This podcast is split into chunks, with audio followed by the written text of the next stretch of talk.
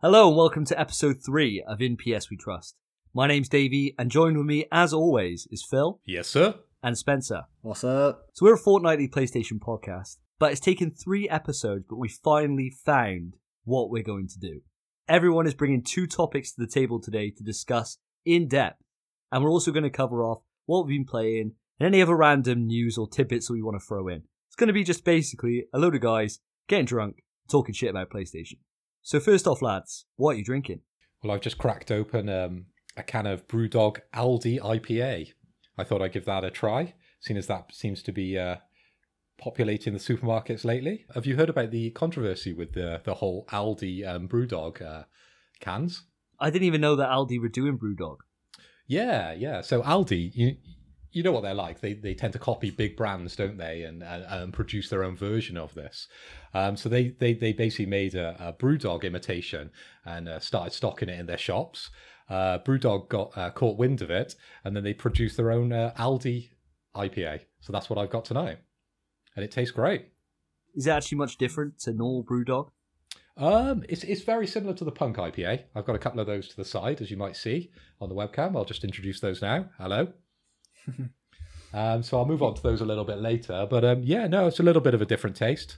Um, still an IPA, um, but I'd probably say this has got a slightly more crisper taste. a crisp, Crisp, a crisp. crisp. There it is. very crisp. I mean, I'm not about indie beers, so I'm I'm all about the mainstays, and I'm on the same thing that I've been on the last three podcasts. So I, I'm thinking at this point, San Miguel are going to reach out and sponsor me at some point. But um, I'm sure that's that's what happens if you just keep doing the same thing over and over again. You get sponsored, right? So I'm on San Miguel's tonight, but then I've also got some Corona, and I've got them. We're going to move on to the hard stuff. So we're going to get on some we're going to get on some crazy shit. Davey, um, where is San Miguel from? Because uh, I was watching a Twitch stream earlier, and this, this question got posed because the uh, the Twitch streamer was drinking San Miguel. Where where is where is San Miguel from? Spain. Yeah, that's what I thought it was. But actually, if you Yeah. look it up, San Miguel, um, it, its origins are from the Philippines. So there's a little beer Oh. fact for you. I know this is a Really? PlayStation podcast, and uh, thought we'd bring a bit of knowledge uh, in, into what we're drinking. So uh, yeah, origins in Spain, um, but it's a Spanish producer. It says Deste 1890. Yeah, Deste sounds like it's from Spain. yeah. doesn't Google it. Doesn't Get, sound like get on the Wikipedia, mate. Started in the Philippines, um, and then it's a Spanish company. you haven't gone onto the wiki and changed that, have you? right, well, um, I'm not sure if we can have as much of a conversation about mine as with yours. However, I'm just drinking a crate of Budweiser, same as always, same as probably will be in the future. Did Phil buy you these this time? This time, Phil wasn't my sponsor, and I think you know that, Davey, because this time it was you. That's right. So throughout this podcast, whereas last time I warned you about Spencer taking someone's side in the argument because Phil had bought them out, don't worry about that this time. Don't worry about it. It's not. It's not something that's going to happen. Um, I've made sure that I vetted all of Spencer's opinions before he took the beer from me, so I know that everything's safe and agrees with me. So absolutely fine. I have suggested to Spencer that um, maybe maybe next time he, he leaves this opportunity open um, to the highest bidder. Um, and I, I said I can provide uh, quantity, not quality in lager. So uh, we'll see how many cheap Lambrinis I can send to his house. See if I can buy him that way. Um, see, I'd I'd make sure I treat him right. So I'd get him like because of his age, I'd Treat get him him right. that Bacardi Breezer. I get him Bacardi Oh, Breezers mate. or or VK apples maybe. Get him on You the know, VK the, par- the party drink. Yeah, VK. Everyone likes a VK. I'll tell you both now, boys. However much you bid, however much is given, I'm getting a crate of Budweisers and pocketing the rest. Not if we deliver them. Not if you we deliver them, I have no say. I have no say in the matter.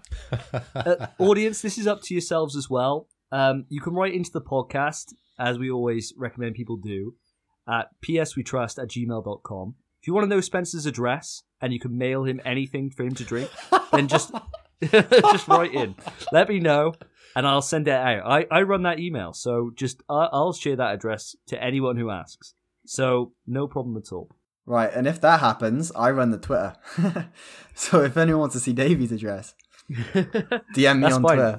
I can I'll envisage. whatever. I can envisage as, as sort of time goes on, as, as we're all on webcam, you can see all the different alcohols, you know, in, in the background of Spencer's webcam. So you'll have to like pick which one he wants at different times. So if he's in a bit of a VK mood, if he wants to get a bit angry on the blue, you know, or if he wants to chill out, chill, yeah, chill out with a nice, you know, I don't know, bourbon or something like that. Oh, someone's treated Yeah. him right with a blue. There we go. Oh my gosh! You think we're going someplace? I mean, we are. We do have a bit of an audience in Texas at the moment. So I've, I've seen the analytics. It is it is quite quite interesting to to look at those numbers and see you know where these listeners are around the world. yeah, I mean, you know, if you're from Texas, I mean, you've got a lot on your plate at the moment with the election anyway. But you know, if you find Straight time onto politics, to- brilliant. if, if you find time to send through a crate of beer to the UK, and don't worry about shipping, I'm sure it'd be fine. Um, then it only costs you about two hundred dollars. But send it through to Spencer's address. Just email him first. Let me know. But boys, what has been going on the last two weeks? It's been an absolutely crazy couple of weeks. So has anything gone on in your lives? Um, well, I'll go first. Really, I've had. I'm obviously we all know I'm in college. Uh, I've just had half term two weeks ago, so I kind of didn't do anything uh, except ruin my sleep. Played a bit of Dark Souls and stuff. Carried on with that. Other than that, just didn't do anything. And then this week, past week, has been lockdown for us again.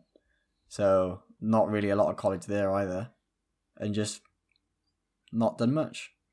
However, just before lockdown started, my girlfriend came down to visit and she's staying. So that's lovely. Well, yeah, lockdown sucks, man. I mean, we're coming to the end of ours now. So Wales comes out of lockdown on Monday. We're recording this podcast on the Friday, so a couple days left before we can actually get out and get on the beers and meet up, which would be really nice. But Phil, you're just about to enter lockdown. So is have you enjoyed the last two weeks of freedom before it all comes crashing down around you? We started on Thursday, mate. So uh, yeah, it's been uh, yesterday and today. Hit us on fireworks night, which was very nice. Obviously, can't go out and enjoy Oh. en- enjoy all the uh, you know the fireworks that are going on and all the uh, you know displays.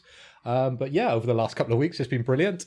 Uh, Wetherspoons, I've got a couple local to me. I've got options in Bristol, and uh, they put the beer down to ninety nine p a pint. So uh, I took full advantage of that over the last couple of days before lockdown uh, hit. That's the same price as when it was when you were a boy, wasn't it? Exactly. It takes me right back, mate. Since when I was, you know, getting served at 13. Thirteen, you were getting served that. Yeah, mate. Didn't ID in those days, did they? And I've always been six foot two, with grey hair. you know, who's, who's going to date me? Come on. So, yeah, um, I think I mentioned it last week. Uh, I was fortunate enough to win a competition. Uh, with Oh yeah, of course. Yeah, of course. You had your um, you had your coaching session. Yeah, with the with the guys over Excel. So I, I won a coaching session with their AD carry Patrick. Uh, it's for the game League of Legends. I know this is a PlayStation podcast, and uh, I tend to always try and shoehorn a bit of League of Legends in. So this is the point where I will do that. Um, did a, did a little bit of uh, back and forth, bit of chat on the on the HyperX network on their on their Twitch channel. Uh, basically, we had a game. I, I played top lane. Um, he played support. Uh, and we actually managed to take the win from that. Um, and then we played a game where we duoed, and I played as support as Kayle, which was a, a, terrible idea. We went heavily behind in the first half of the game, uh, but Cat- uh, but Patrick uh, he actually uh, carried it in the end as AD carry, which is very cool. Did you? We we spoke quite a bit last time about Sure. potential questions you could ask him about PlayStation, about how the background you were going to have all this different, you know, all this different paraphernalia for the podcast and different like messages to your sponsors that you had Sure. last week. Sure. So you were sponsored, of course, last week by Skylanders and uh, an assortment of companies which really didn't sponsor you. But uh, did you manage to sneak any of that stuff in to the show or not? So from the moment I, I entered the game to the moment I finished the game, I was 100% focused on not dying. I didn't want to tank those matches because it was so much pressure. We're, you know, we we had, you know, a fair amount of viewers because it was going out on HyperX's uh, Twitch stream. I think they got about 9,000, 10,000 subscribers to their, their Twitch. Um, obviously, they didn't all turn up uh, for the stream. Um, but of course, you know, viewers afterwards could watch watch the stream. So no, there was a lot of pressure. So I was just head down and was just concentrating on uh, not dying and uh, getting those W's, which we did in the end, which I was very proud of and, and learned a lot from Patrick. You know, hell of a nice guy. Uh, taught me through a lot of the sort of, even though he doesn't play top lane, he taught me through a lot of the tactics, basically when to go for dragons, where to place wards, and sort of when to go in. But uh, yeah, it, it, it was a lot of fun in the end. Have you managed to get to Silver League then? I'm still on my way, mate. Still on my way. Well, as, as we know from uh, the sort of recent challenge where you, you had your taste of League of Legends, um, you know how difficult that game is, and you can't just run in and uh, run run towards the Nexus Crystal as as you thought we could. We'll talk about my meta-defining tactics in a moment. we'll talk about those. But I think it's about time we move on to what we've been playing the last couple of weeks. So, Spence, why don't you lead us off? I figured, you know what? I only have one platinum, and it's Telltale Game of Thrones. So I figured, what's another easy platinum I could take off my list? And I played Telltale Batman, and I beat it in two sessions. Phil, you're not a trophy man, I'm not no. right? Well, you say you're not, but then for the games you like, you'll you'll enjoy a good platinum, right? Yeah, I kind of you know spend the time um, when when when I like the game, when I get invested, such as Death Stranding, such as uh, Transformers, um, such as Little Big Planet. These are uh, three of the the platinums I have. I think I also have Resident Evil, one of the Resident Evils as well. So Five, yeah, Resident yeah, Evil Five. yeah. So how how do you feel about the fact that Spence's two platinums he's got are both um, instant platinums that you get just for taking part? Well, I think it just proves that platinums don't really mean anything, Davey. So all these times we've been out, you know, on the drink, and then you've brought up in front of people that you have more platinums than me to kind of big yourself up, to kind of self-promote yourself and say, "Oh, I've got 38 platinums, and Phil's only got four. You know, ultimately, I don't think they mean anything, mate. I think that women really like that though. Well, it has worked for you a lot of the time when we've been out. I've been really surprised, to be fair. It's when they say, "Oh, if only you had forty platinums." I said, "Well, actually, he's underselling it. I got 65. That's the panty dropper right there. The panty dropper platinum. the panty dropping platinum. Oh my god. That's it. That's the one. Well, I, I, I didn't think you'd take it to that, that place, Phil. I didn't think you'd you'd go on. I thought we'd just have a bit of banter about about Spence only having two, and we both feel a bit good about ourselves. But now you've just shot down the whole point of platinum, so I don't want to talk to you about this anymore. So go back to it, Spence. Tell me tell me some more about about your gaming experience. What did you think of the Batman game? Because I played it through when it first came out. Uh, with the Telltale games, I always wait until the season ends and then just play it all through in one go rather than waiting, you know, every couple of months for each different section. But I loved it. I thought it was a really good story. I thought it was a really original Batman story, and I, I really enjoyed it. Just to nip in before uh, Spencer replies to that, Davey, did you get the platinum for this game? Yes, yeah, I got the platinum. for Okay, this. okay, It count. okay. It count. It counts for me. It counts for me because I've got um because it does. Because this is not a competition. Um, just wanted to just clarify if you did get it. Okay, Yeah, it, it, it's it's it's one of my sixty-five, but it counts. For me. sixty-five, big numbers, mate, big numbers. It counts. It counts for me. I'm not sure why, but uh, PlayStation said it did. So Okay. I'm not going to argue with them. We've discussed this before, mate. The reason it doesn't count for me is because obviously it's just uh, thanks for playing the game. Here's the platinum. Whereas you have whatever games you have, you have obviously 65, which actually require effort.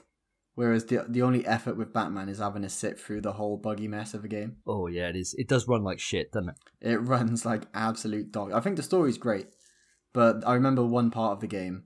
This one part where you're looking uh, at like a table in the Batcave, and you have to like lock into frequencies for something, and Jesus Christ, moving that cursor around that table takes so long because it's so jumpy and it runs so poorly. And another part where you have to like kind of interrogate a room and plan out your attack. Uh, at the start of that, there's a woman who walks through and she had no scalp or hair. She just had a face and no head model. I like frequencies in games just properly cursed though, because in in Resident Evil Two, um, in it, like in the original in the remake, it's just so difficult. Like every time that sort of comes up in a game where you've got to match the waveforms. Was it was it that Spence in Batman? Um, kind of, but Yeah. the actual act of matching the waveforms was fine. It was Right. just you had to move the cursor onto the area to start that, and the act of moving the cursor was really buggy and jittery. And you, honestly, you'd hold the direction to like the left to say move it onto the thing, and it wouldn't move for a frame. Then after that frame ended, it would have gone past it. Nightmare. It was it was horrible. It was it was fun game when you ignore all of those things. I kind of struggled to ignore those, but the story otherwise was pretty good, and it is a story driven game. So Sure. it was an enjoyable experience. It was an easy And they uh, platinum. and they're cheap as well, aren't they? Those games. They're not. They're not. Well, I got 40, it for free 50 on pounds. PS Plus, but Oh, there we you go. know, yeah, but you know, uh, you didn't. I didn't know. I think I think when it comes to Telltale games, I don't think I've I've really played any of them. The, is is Sam and Max Telltale? Yeah, Do you it know, is. Do you know Sam, Yes. the Sam and Max? Yeah, yeah. Yeah. I, I've played those, but uh, a long time ago. I think I played those at DreamHack actually, a long time ago when we went over there to play World of Warcraft back in the day. But um, yeah, it's been a long time since I played a They're- Telltale. game. well, Telltale are pretty much out of business now. I think they're totally gone now.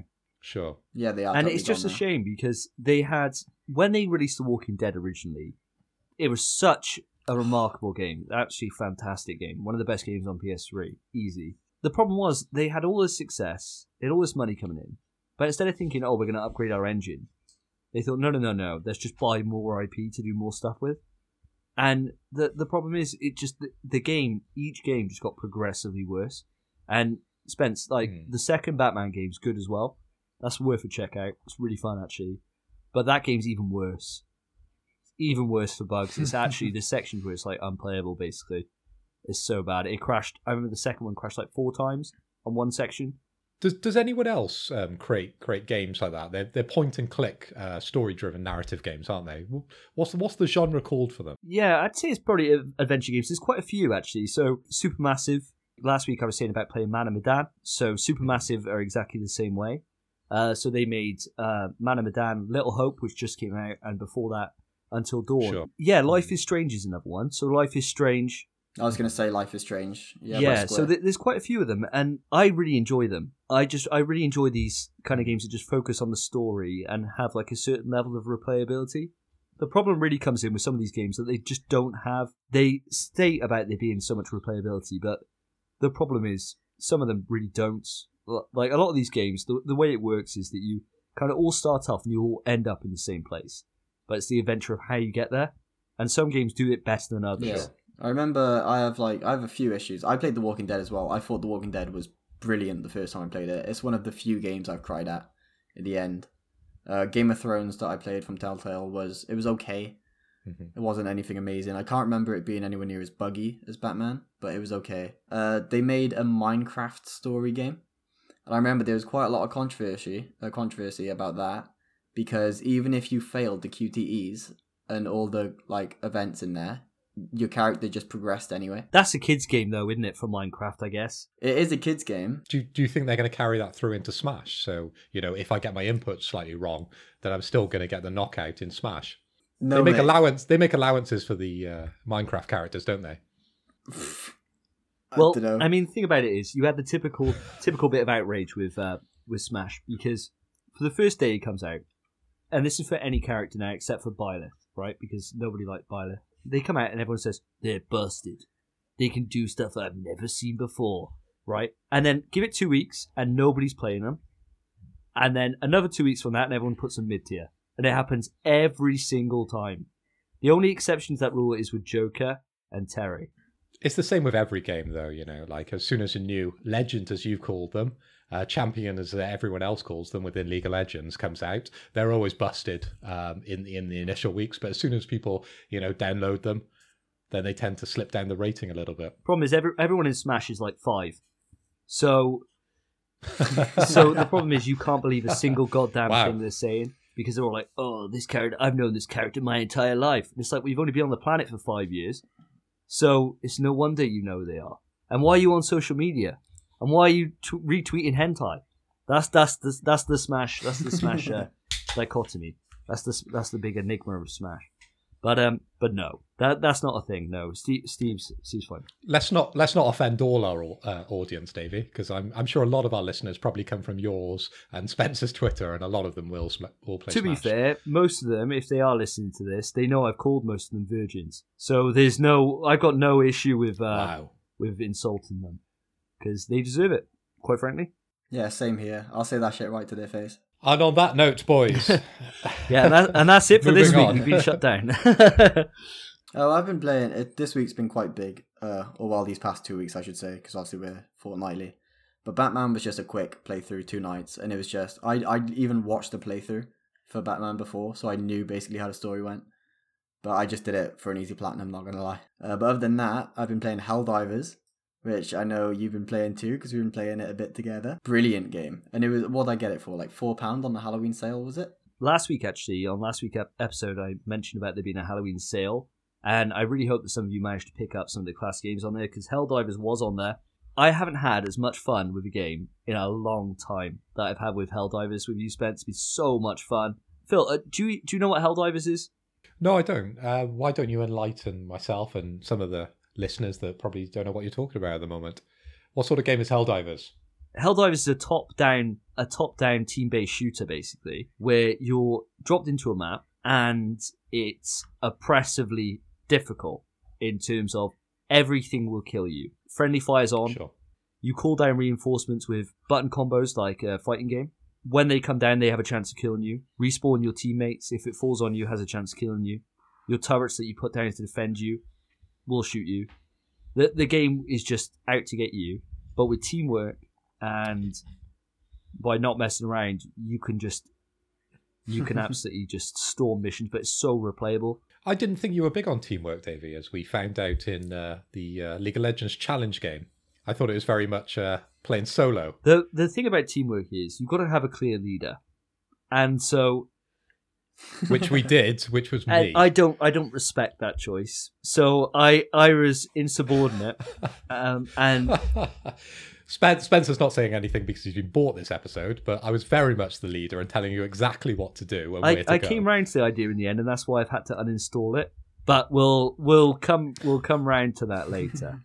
um, but no, Helldivers is just so good. It's such a fun game. I can't rate it enough. Can't rate it. How, how are you finding it, Spence? Obviously, this is your first time really playing it, whereas I've had it since like 2017. Yeah. Um, well, I played it over yours once locally, uh, way back when, and obviously I just bought it for myself. I'm loving it.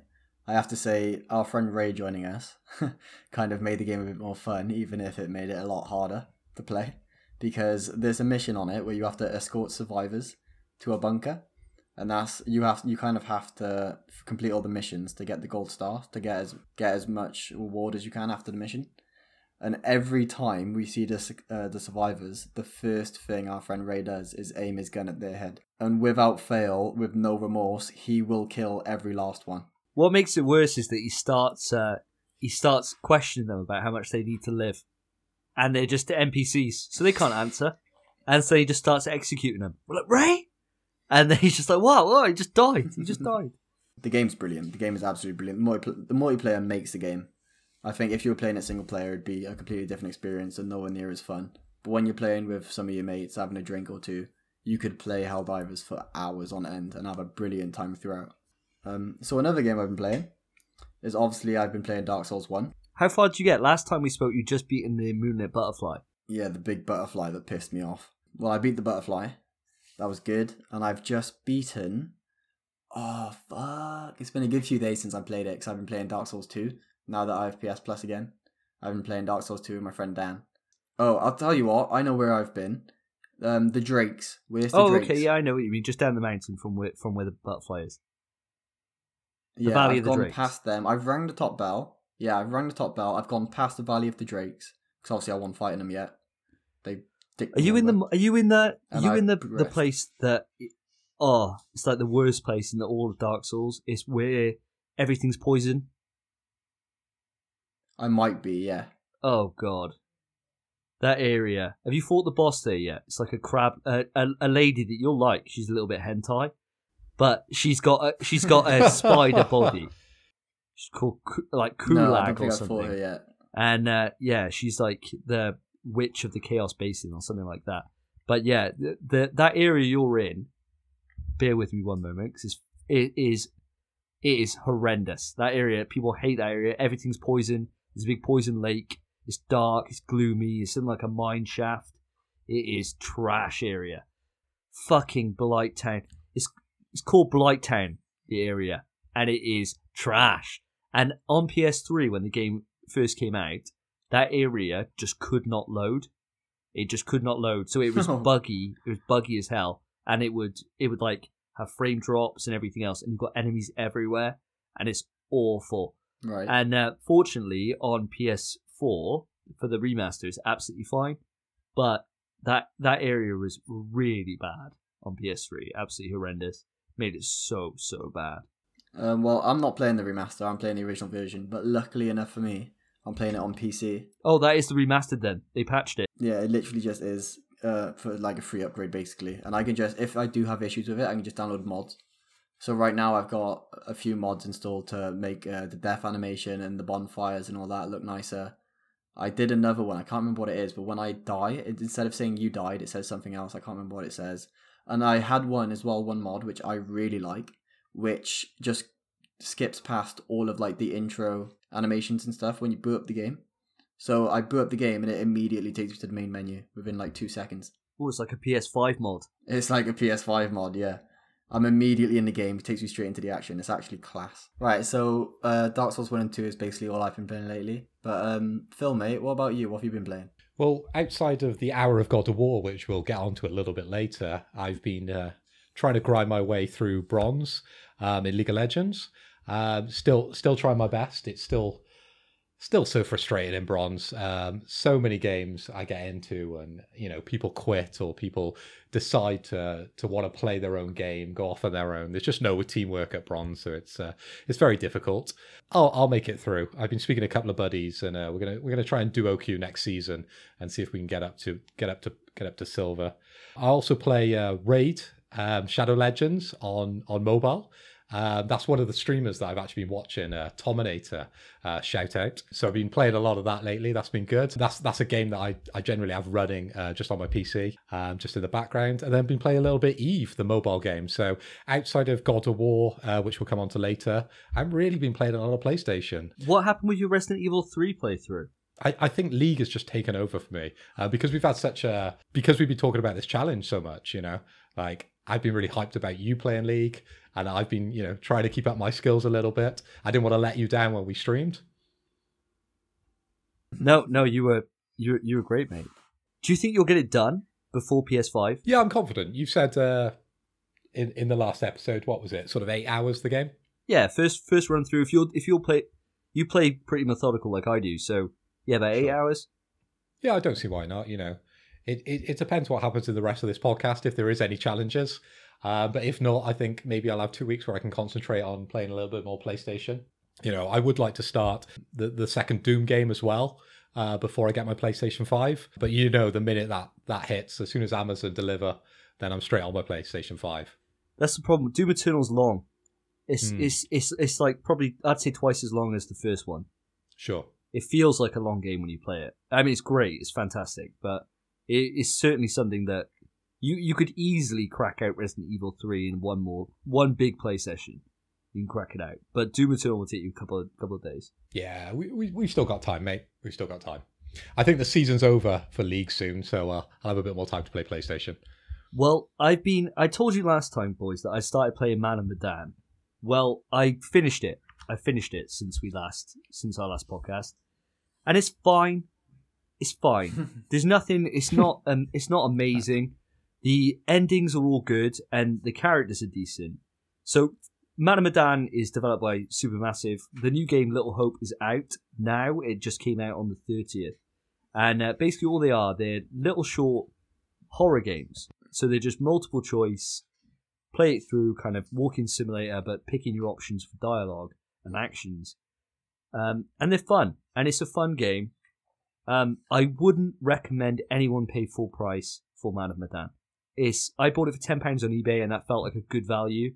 Now I have bought Little Hope for full price, twenty four ninety nine, but I haven't started it yet, which is a bit of a shame. But I have been playing MediEvil on the PS4 remaster of the original PlayStation 1 game, uh, which came out last year. Now, I got it as part of PlayStation Now, so it's on the service at the moment. I don't know how long it would be on there for, but it was fantastic. It was absolutely brilliant. I played it through, and I'd never played the original. I missed it on PS1. I don't know if any of you guys played that. No, I've I've never. I obviously I know of the game, but I've never played it. No, man, it's nothing I've. Uh, it, it's not a game I played. Well, I, yeah, I'd never played the original either. And so I just really was in a mood for playing something that is quick, easy, bit brainless, and just something that I could just put up and put down and not have to really overthink on it. And MediEvil, the playthrough for the I platinumed it, took me about twenty odd hours maybe to get the platinum, and it was just a really fun game. Was this Platinum 65? Yeah, yeah, it was platinum Wow. sixty five. Yeah, Okay, okay. and it was just a really fun game. Um, it's apparently the original original's really difficult or or quite challenging. I didn't find this hard at all. There's a trophy on there that you have to die seven times, and I had to grind for that because I didn't die. Um, Really? yeah, it was fine. It was absolutely fine.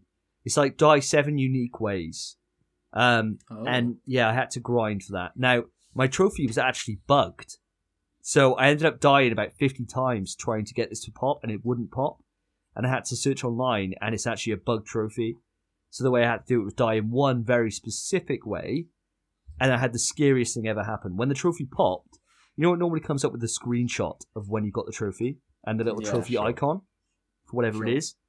That didn't come up. Came up with a description of it, nothing else, nothing else. So it came up with a noise that I put. Oh, I got the trophy.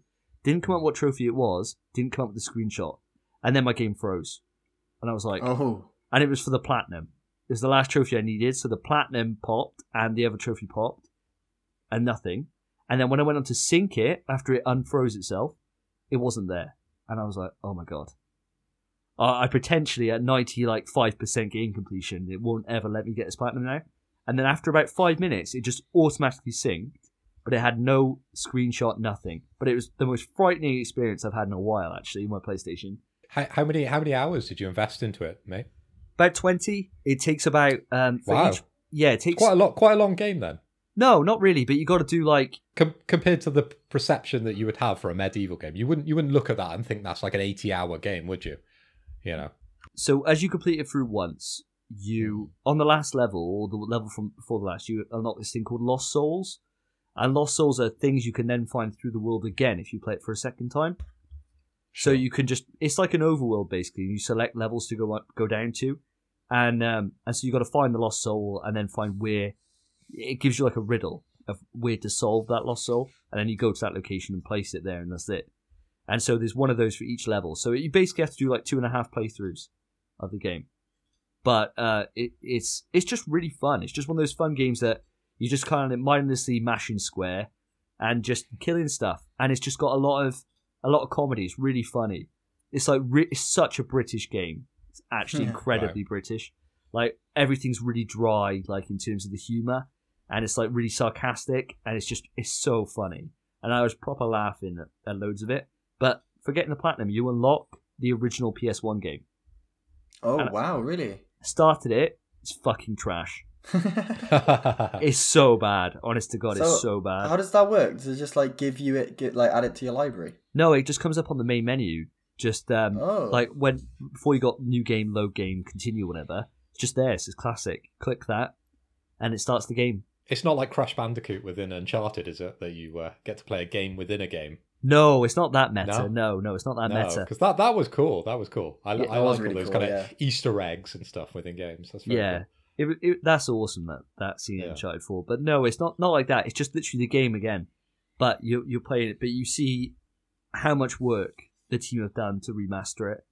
The whole reason I've been kind of playing that is a distraction from playing Mario 64, which I've got to do as part of my YouTube channel. So I do a I do a uh, Twitter votes uh, normally once a month for a game that the audience recommends me to play, and I played some amazing games through that, like Hollow Knight and and um, Undertale. But then they voted for Mario 64. I've I've heard um, from uh, I am Thomas Williams that uh, Twitter votes are legally binding, so you have to play those games that people vote for, mate. So I'm glad you're doing it. Yeah, so I started playing it, and the game does not control well. It controls objectively trash, so bad. The camera system is fucking horrendous, and it's all the fault that it was designed for the stupid N64 that had the worst controller known to man. What I are you mean, talking about? The fact that Worst it's controller. it's a bloody triangle. You're holding. It's like a gun. You know, do you remember in Resident Evil 4, you could buy the limited edition chainsaw controller? I Right, remember for that. GameCube. I do remember that. That would be a better controller than the N64 controller. The N64 controller I've- is terrible. I think I've got so much love for it just purely because of the time I spent with it and, and, and having that ability to play four player at the same time. That's why I've got such fond memories of the N64 controller. But probably going back to it, and I have um, maybe in the last year, I think, um, no, maybe two years ago, we had like a, a video games competition at the company I work, and and one of them was um, one of them GoldenEye? was GoldenEye, yes, um, and yeah, it's trash. It, it, it, it, it it's just people loving like the old game and just yeah, That's the thing. full of That's- nostalgia. So that's the thing, and th- this is why it's quite interesting because I was a I've always been like a Sega kid and then a Sony kid. So I never my first Nintendo console was a Wii. I didn't own anything before that from Nintendo, other That's than a crazy. Game Boy. I know, I know, it's pretty mad. And so I got no nostalgia for Mario. I don't give a fuck about Mario. And I played Galaxy, and I really enjoyed Galaxy. I I really enjoyed Galaxy. It's my first proper Mario game I played. And so going and playing 64 now, I'm at the point now where I'm 22 stars in, and I'm starting to enjoy it, but it is so overrated. This game, I mean, it is. It's one of those things that at the time this game would have blo- must have. It was revolutionary. Like that's unquestionable. It's a revolutionary Yeah. game. 3D game. But now playing it for the first time, it is not. It does not hold up. It does not. Whereas I played some old games for the channel that have been voted for, like Symphony of the Night, Castlevania, came out around that same time, and that game is timeless. That game is absolutely timeless. Uh, playing like um, Code Veronica or Resident Evil Zero, which came out only a few years after. Outstanding games, great. They they stand the test of time. But 3D platforming and platforming games have come such a long way since Mario 64 that it just the camera system is just horrendous, so bad. But yeah, that kind of everything I've been doing, everything I've been playing is just to try and get out of playing Mario 64. But now I'm out of games, and it's either this or Ghost of Tsushima, and I'm not playing Ghost of Tsushima at the moment, so it's Mario 64. Davey, have you played any of the uh, the original Mario games? Have you played any on the SNES or the Super Nintendo? No, I never, I didn't, ha- I no, no. To put, Okay. I I played when I bought my Wii. So this, thi- would this be the earliest Mario game that you've played then? Well, on my I had a Game Boy Color. So on my Game Boy Color, I Okay. I had I had Wario on Game Boy Color, and I had I think it was called Wario Land. yeah, Wario Land. I you had that. WarioWare. Oh yeah, that's for the Wii. What a great game! Fucking love WarioWare. Brilliant. What a game! But yeah, so I had Wario Land, and I also had um, Super Mario Bros. for the Ga- Game Boy. So I played that, and that was fine. And then when I bought my Wii, I went on a bit of a because of the eShop. I went on a bit of a uh, history lesson. So I played like Ocarina of Time. I played like all these different games. I played loads of classic games and bought like loads of like GameCube games and stuff like that and played them all. Mm. But platformers don't really appeal to me that much. Games have moved on from platformers, really. It's it's well, there's there's exceptions because I played the Crash N. Sane trilogy last uh, when it came out, and it was fantastic. It was absolutely fantastic. Yeah, it's just you filled with nostalgia though when you go back to something like Crash. I if you, guess if so. you didn't have that time, you know, you you wouldn't see, you know, someone, you know, 15, 16 playing those games and looking back and thinking they're awesome, would they? Because they they've got the Fortnites, they've got the the kind of newer level of games. They're used to that level. They wouldn't go back and play platformers. That that- it's such an old um yeah, kind of format, I think. You know, for us, we love playing them because it brings back all those old memories. But I, I, I, I don't see it for the younger generations. I don't know if you could speak to that, Spence. I played quite a few. I didn't have an SNES or an NES, but Yeah. similar to Davey, I had a Game Boy, and there was like these NES and SNES classics you could get on the Game Boy. So I played Mario One, I played Mario Three. I love Mario Three, and um, just recently, uh, or like a few months ago, I started playing Mario sixty four to learn to speedrun it. I can see what Davey means, whereas he's enjoying it more the better he's getting and the more he's playing it because if you can't like do the movement in the game it Sure. feels terrible it feels Yeah. so clunky but once you like get good at the movement and you learn to understand it you can literally get to anywhere so fast I, I think when you go back to older games, if you if you don't have that nostalgia, then anything that's a bit quirky or a bit different is is a blocker for people. So for Yeah. Davey, the cameras is going to just be like a brick wall. It's going to be him just fighting against it all the time. But someone like me going back, I would look at that and think, oh, I remember this game. I remember exactly how to play it because I played the original. Um, but yeah, I can I can totally see where you're coming from on that, Davey. Yeah, it's it's just a weird. The the hardest thing about it is putting yourself back in that mindset of thinking, right, there wasn't two analog sticks on this game when it was made, and so normally when you play a platformer obviously you control the camera with the right analog stick and your movement on the left. But with Mario, you don't.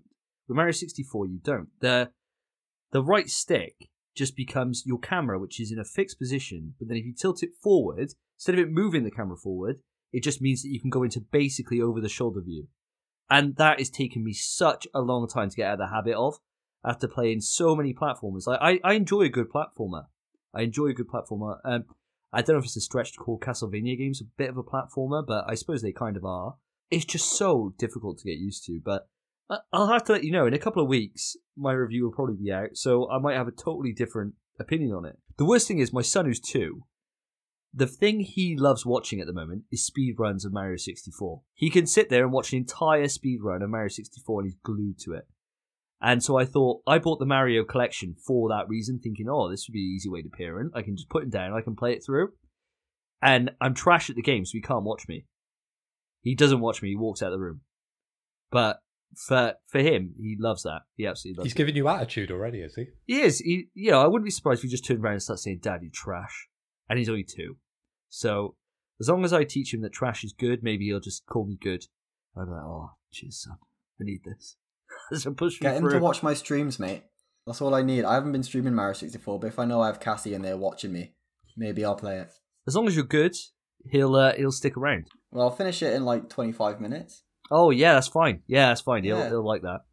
I, I mean, I was 25 minutes just trying to catch a eel's tail to get a star. So, uh, yeah, I'm, I'm trash at it. The only level that I remember and sticks out in my mind from playing that game is is, is chasing the penguin. That fucking penguin.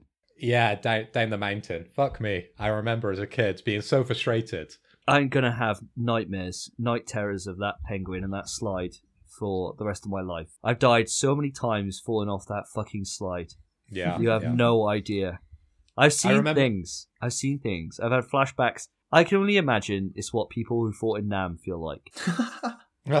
I remember. I remember getting a getting an N64. Uh, I think I was over in my at my auntie's house in in the south of France, and my dad came to visit, sort of thing.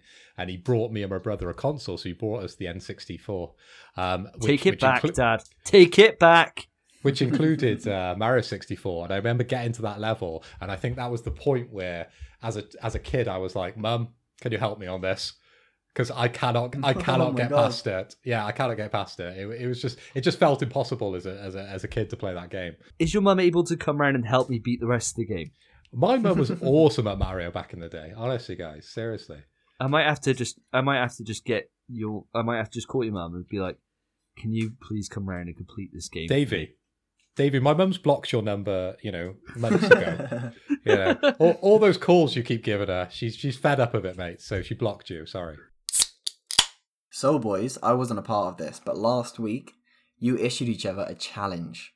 And I would love to know how those challenges went. So, Phil, you had to play God of War. How did that go? Yeah, so um, last week on episode two, Davey challenged me to play one hour of God of War on PlayStation 4. As people know that listen to the podcast and, and know me, I've never really got on with the God of War sort of franchise. I played God of War 3. I think I bought that in launch. I remember going to Cribs Causeway with you, Davey, uh, back in the day to pick it up. Yeah, and I was super ecstatic about it. I've, I know you were. Played one and two before. Oh, I know you you talked me into it, so I, I was day one with uh, God of War three. I didn't really get on with it. Much more of a fan of sort of Devil May Cry. Thought that was a far superior kind of hack and slash game, and I kind of thought I'll I'll I'll give God of War a miss. It, it, it didn't come out at the right time for me on on PS4, but I but I know you bought that for me on. I think it was my birthday last year, year before last, maybe. Uh, and you've been pressuring me into playing it, so uh, this was the right time. I spent an hour. Uh, I actually streamed my time with the game. It, it wasn't bad, but what I can say for the first hour, it was a lot of story. There wasn't a hell of a lot of gameplay within that first hour. There was a little bit with me tugging a tree down the uh, down the lake, uh, bringing that in, introducing uh, the child, um, and then there was kind of a boss fight, which was kind of interesting. What did you think of the way he delivers the words? Boy. Well, i- is he the same voice actor uh, as Batman? Because he's he's very much like, "Hello, I'm got a very deep voice. Everything I say is going to be in this tone." you know exactly who he is. He is the black guy from Star Tre- from Stargate. You know the guy with the little dome on his head. Do you remember yes, that guy? his name- Teal'c. Teal'c in Stargate. It's the same guy. It's him. Yeah.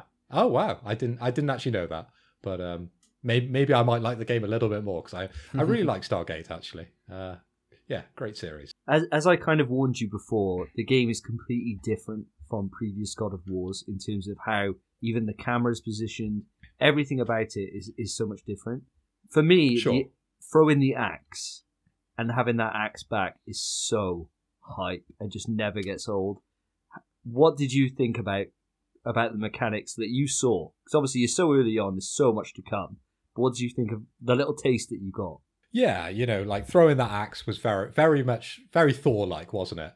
As when you throw it and you bring it back to you and you understand how all that works. I know you were screaming at me uh, during the uh, during the stream. Press triangle, press triangle to get the axe back because I, I threw it and then it disappeared and I thought maybe I'll get another one at another part in the game. So I started just beating people up hand to hand combat, which which was working for me.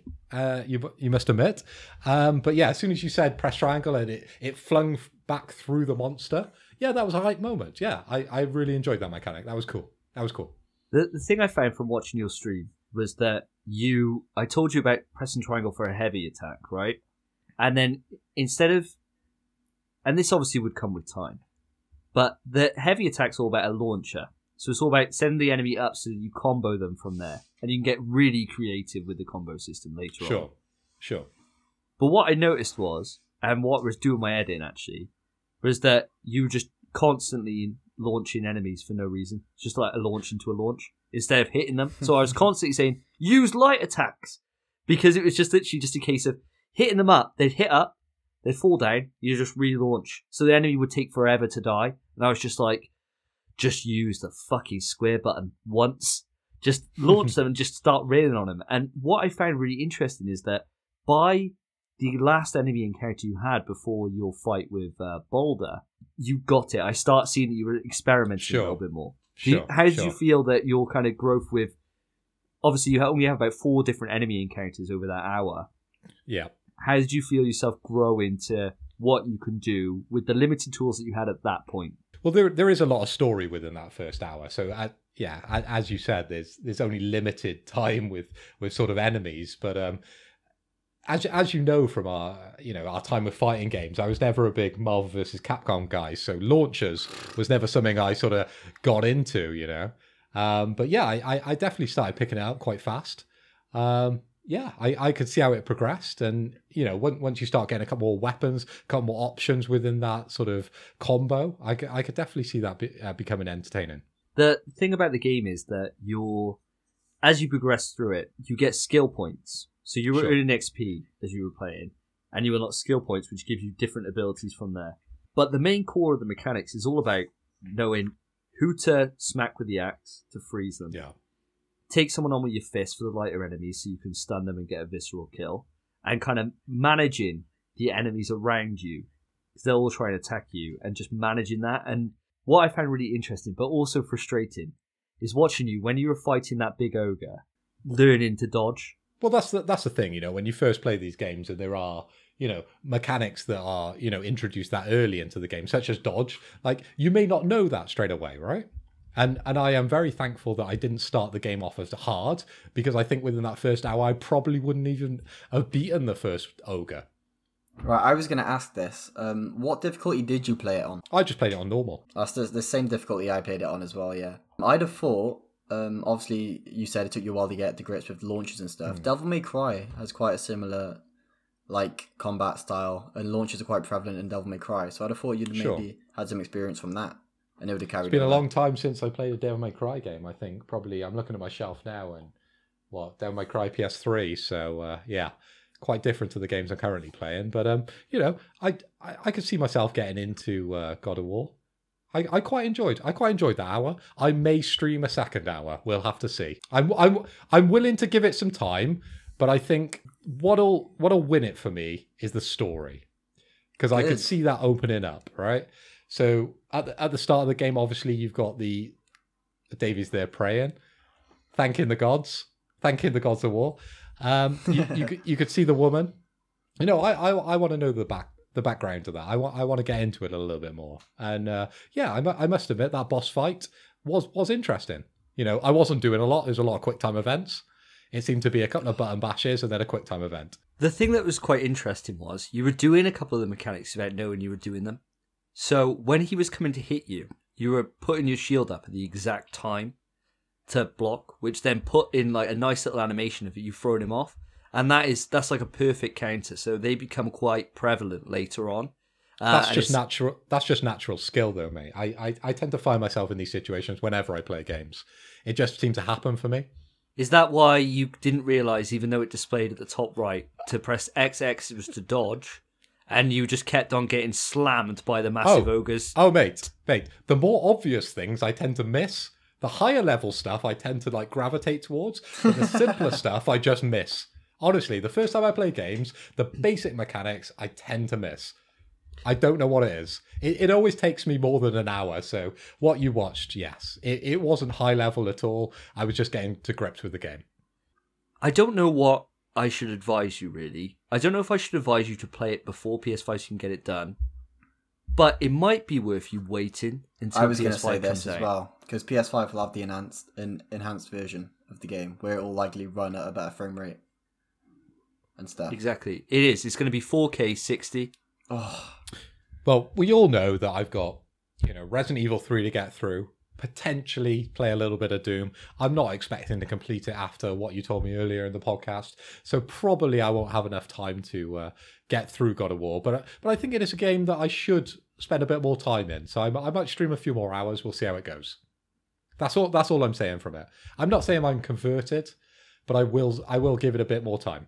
I think it's definitely worth giving it another couple of hours and seeing where you are because from from the point you are now going forward is pretty much all gameplay for a while.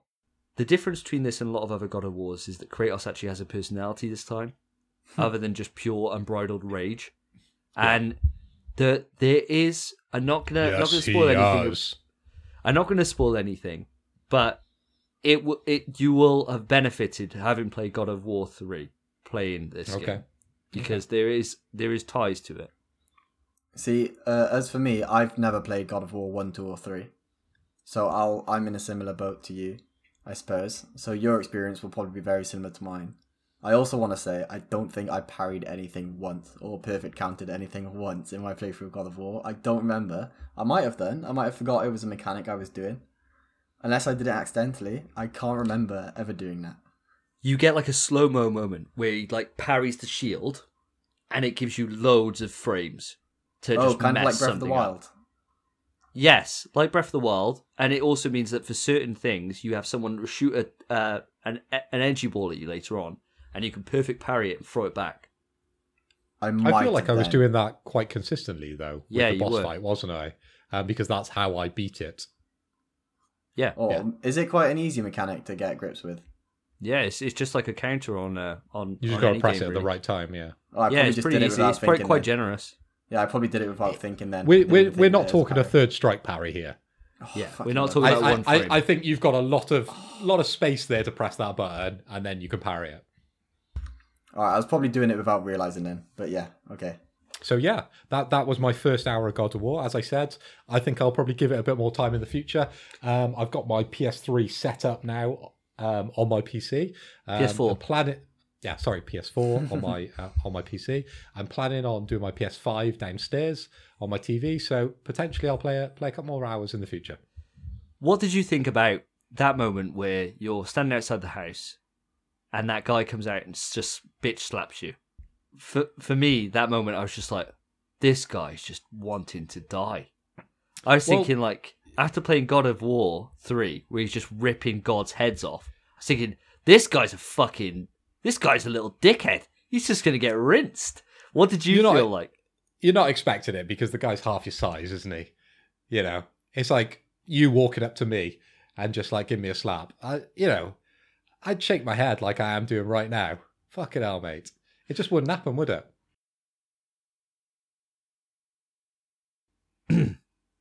Yeah. I think it's class. I think that's. You want to leave your little girlish laugh in there as well. I will. I'll leave it in. Oh, Okay. amazing. So moving on from your challenge, Phil, um, Davey, you were challenged to play League of Legends. How was that? Oh, Here we go. Where do I begin? Where do I begin? Right, so I installed the game, okay, Good and I thought, right, well, I've got to. I don't play games on PC. Okay, I just don't. So that was a whole challenge in itself. Making sure setting up Streamlabs that was that was the hardest thing in the entire game. Anyway, I don't think it was. it was. His stream was zoomed in the whole time. Yeah, my stream was messed up. But what I did, what I did right, I thought, right, well, I'll get a tutorial. It made me play the tutorial first, which is fair. I understand that. Most games would do that. And it helped because I, I know nothing about League. So it showed me how you win. It's a complex game, David. You need a tutorial. It is a complex game, yeah. Right. You didn't think it was complex? No. No, I don't think it's complex. I think it's pretty. The problem is. the pro- Now, I know I'm being. I, I know that I'm being naive because a, a fighting game on the surface is an easy game. You've got literally two health bars, you've got to whistle them down, it's done. But Sure. when you get into the minutiae of it, it's very complex in terms of frame data, in terms of knowing which moves are intangible, which moves beat other moves. There's a lot more layers to it the more you go down. So League of Legends, at the level that I understand it from one hour, is immensely easy and simple. It's a case of you've got three different lanes. You have to run down these lanes, kill turrets on your way, so your little army of little crappy minions who are rubbish will eventually get to the end, and you just beat a crystal, and that's it. You win, right? And that's that's the game. It's simple. It's easy. To be fair, Davey, that's actually quite a concise um, description of League of Legends. The amount of times I've had to like explain like what are the fundamentals of League of Legends, and yeah, actually, to be fair to you, that is what what the game's about. You you need to run down one of the three lanes and uh, get towards the en- enemy nexus and destroy it. That that is it. my experience was I played the tutorial, and after the tutorial ended, it made me feel like as if I'd broken the game because I felt like that I'd come out with a strategy that nobody else knew about. So my strategy, I pitched the boys. So all of us, us three, went into a stream together as a team, and my I pitched them my strategy. So my strategy was as simple as this: we skip fighting anything. You just run to the end, beat up the crystal, done. Well, that was a rude awakening when I realized that levels actually matter. So I was running in thinking, well, your levels just give you your extra, you know, they just give you your extra skill points. So when you fight other people, you'll be able to do more damage. But I thought, well, if you're not fighting anyone else, what's the problem? Just run.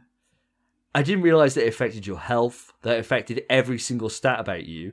So I literally got stomped. I got stomped so bad, it was unreal. And the problem was, I was too stubborn to listen to Phil. I, I gotta say, I should have listened to you from the off. And I felt like as if that you guys just weren't listening to my meta defining tactics because you just didn't want to, rather than the fact that, as I realized an hour and a half later, it wasn't going to work. I, I think after you you died, you know, five times within the first five minutes, and me and Spencer were still trying to, you know, lane. Um, we we just ignored you because ultimately you were worth nothing to the enemy team, and uh, we tried to ignore you for most of the game until we uh, carried towards the nexus at the end. So yeah, so I I played I played my hour, and I actually thought after an hour we'd played two games. We'd played two different game modes. We played the normal five v five mode, and we played the kind of more streamlined one lane mode, which I didn't ARAM. like very much. Yeah, I didn't like that. And I thought, you know what? I still haven't given this game a fair enough shake. So I decided to play another game with you guys. And in that last game, I really took on everything that you guys said, and I actually managed to get a couple of kills, which I was quite chuffed with. I managed to do a little bit more damage. But but didn't you like winning, Davey? You know, like when when we played those games, we we all worked as a team. I was telling you where to go. I was telling you, well, not not not so much what items to build because I haven't got a clue about Master Yi. No one plays Master Yi, right? So I don't I don't know where you were going with your three Doran's blades. But I was telling you to go towards the dragon at the right time. I was telling you to go to mid, take towers at the right time, group up at the right time, and I was telling you to back down when it was two versus one, and you were three or four levels down to people. the The thing about your original question is, did I not did I not care about winning? You have to have an interest to care about winning. Mate, mate, you love winning. No, You do every every game, any reason you'll want to up up someone. That's just No. in your nature. It's not well. When I play when I play Rocket League, which is another game that I've only recently tried and I suck at. I'm terrible Okay. at Rocket League. Okay. I don't mind if we start getting nine nilled. It doesn't matter to me because I'm learning and I'm enjoying my experience. So I expect, and I think it's from years of playing fighting games, that I expect to get stomped until I grind it out and I'm and I'm good and I understand, and then I care about winning. Well, I think League of Legends is definitely one of those games, right? You've you've got to lose, you know, 10, 15, 20 games before you start understanding the mechanics of your your characters and other characters because there's so many different, you know, well, legends as Davey calls them or champions as everyone else calls them within the game, right? You've you've you've got to learn how they all interact with each other. It it is solid. It it is a daunting place. I I will admit for for someone new. I threw you in the deep end, Davey, right? You're playing Master Yi, right? And you're trying to jump in with people who play the game. And and our opposition, I did look at them afterwards, and they played the game as well. You you were definitely the least experienced on the teams. So, you know, going 0-14 or whatever you did, you know, you I were think it was learning. worse than that. I think it was You were worse than learning. that. There's a couple of faults I've got with the game. So before I get into what I actually enjoy and what I felt about my first hour and a half with it, so I found the load times in that game are inexcusable. They're actually ridiculously long, and there's no reason for it. You're talking about what ten people?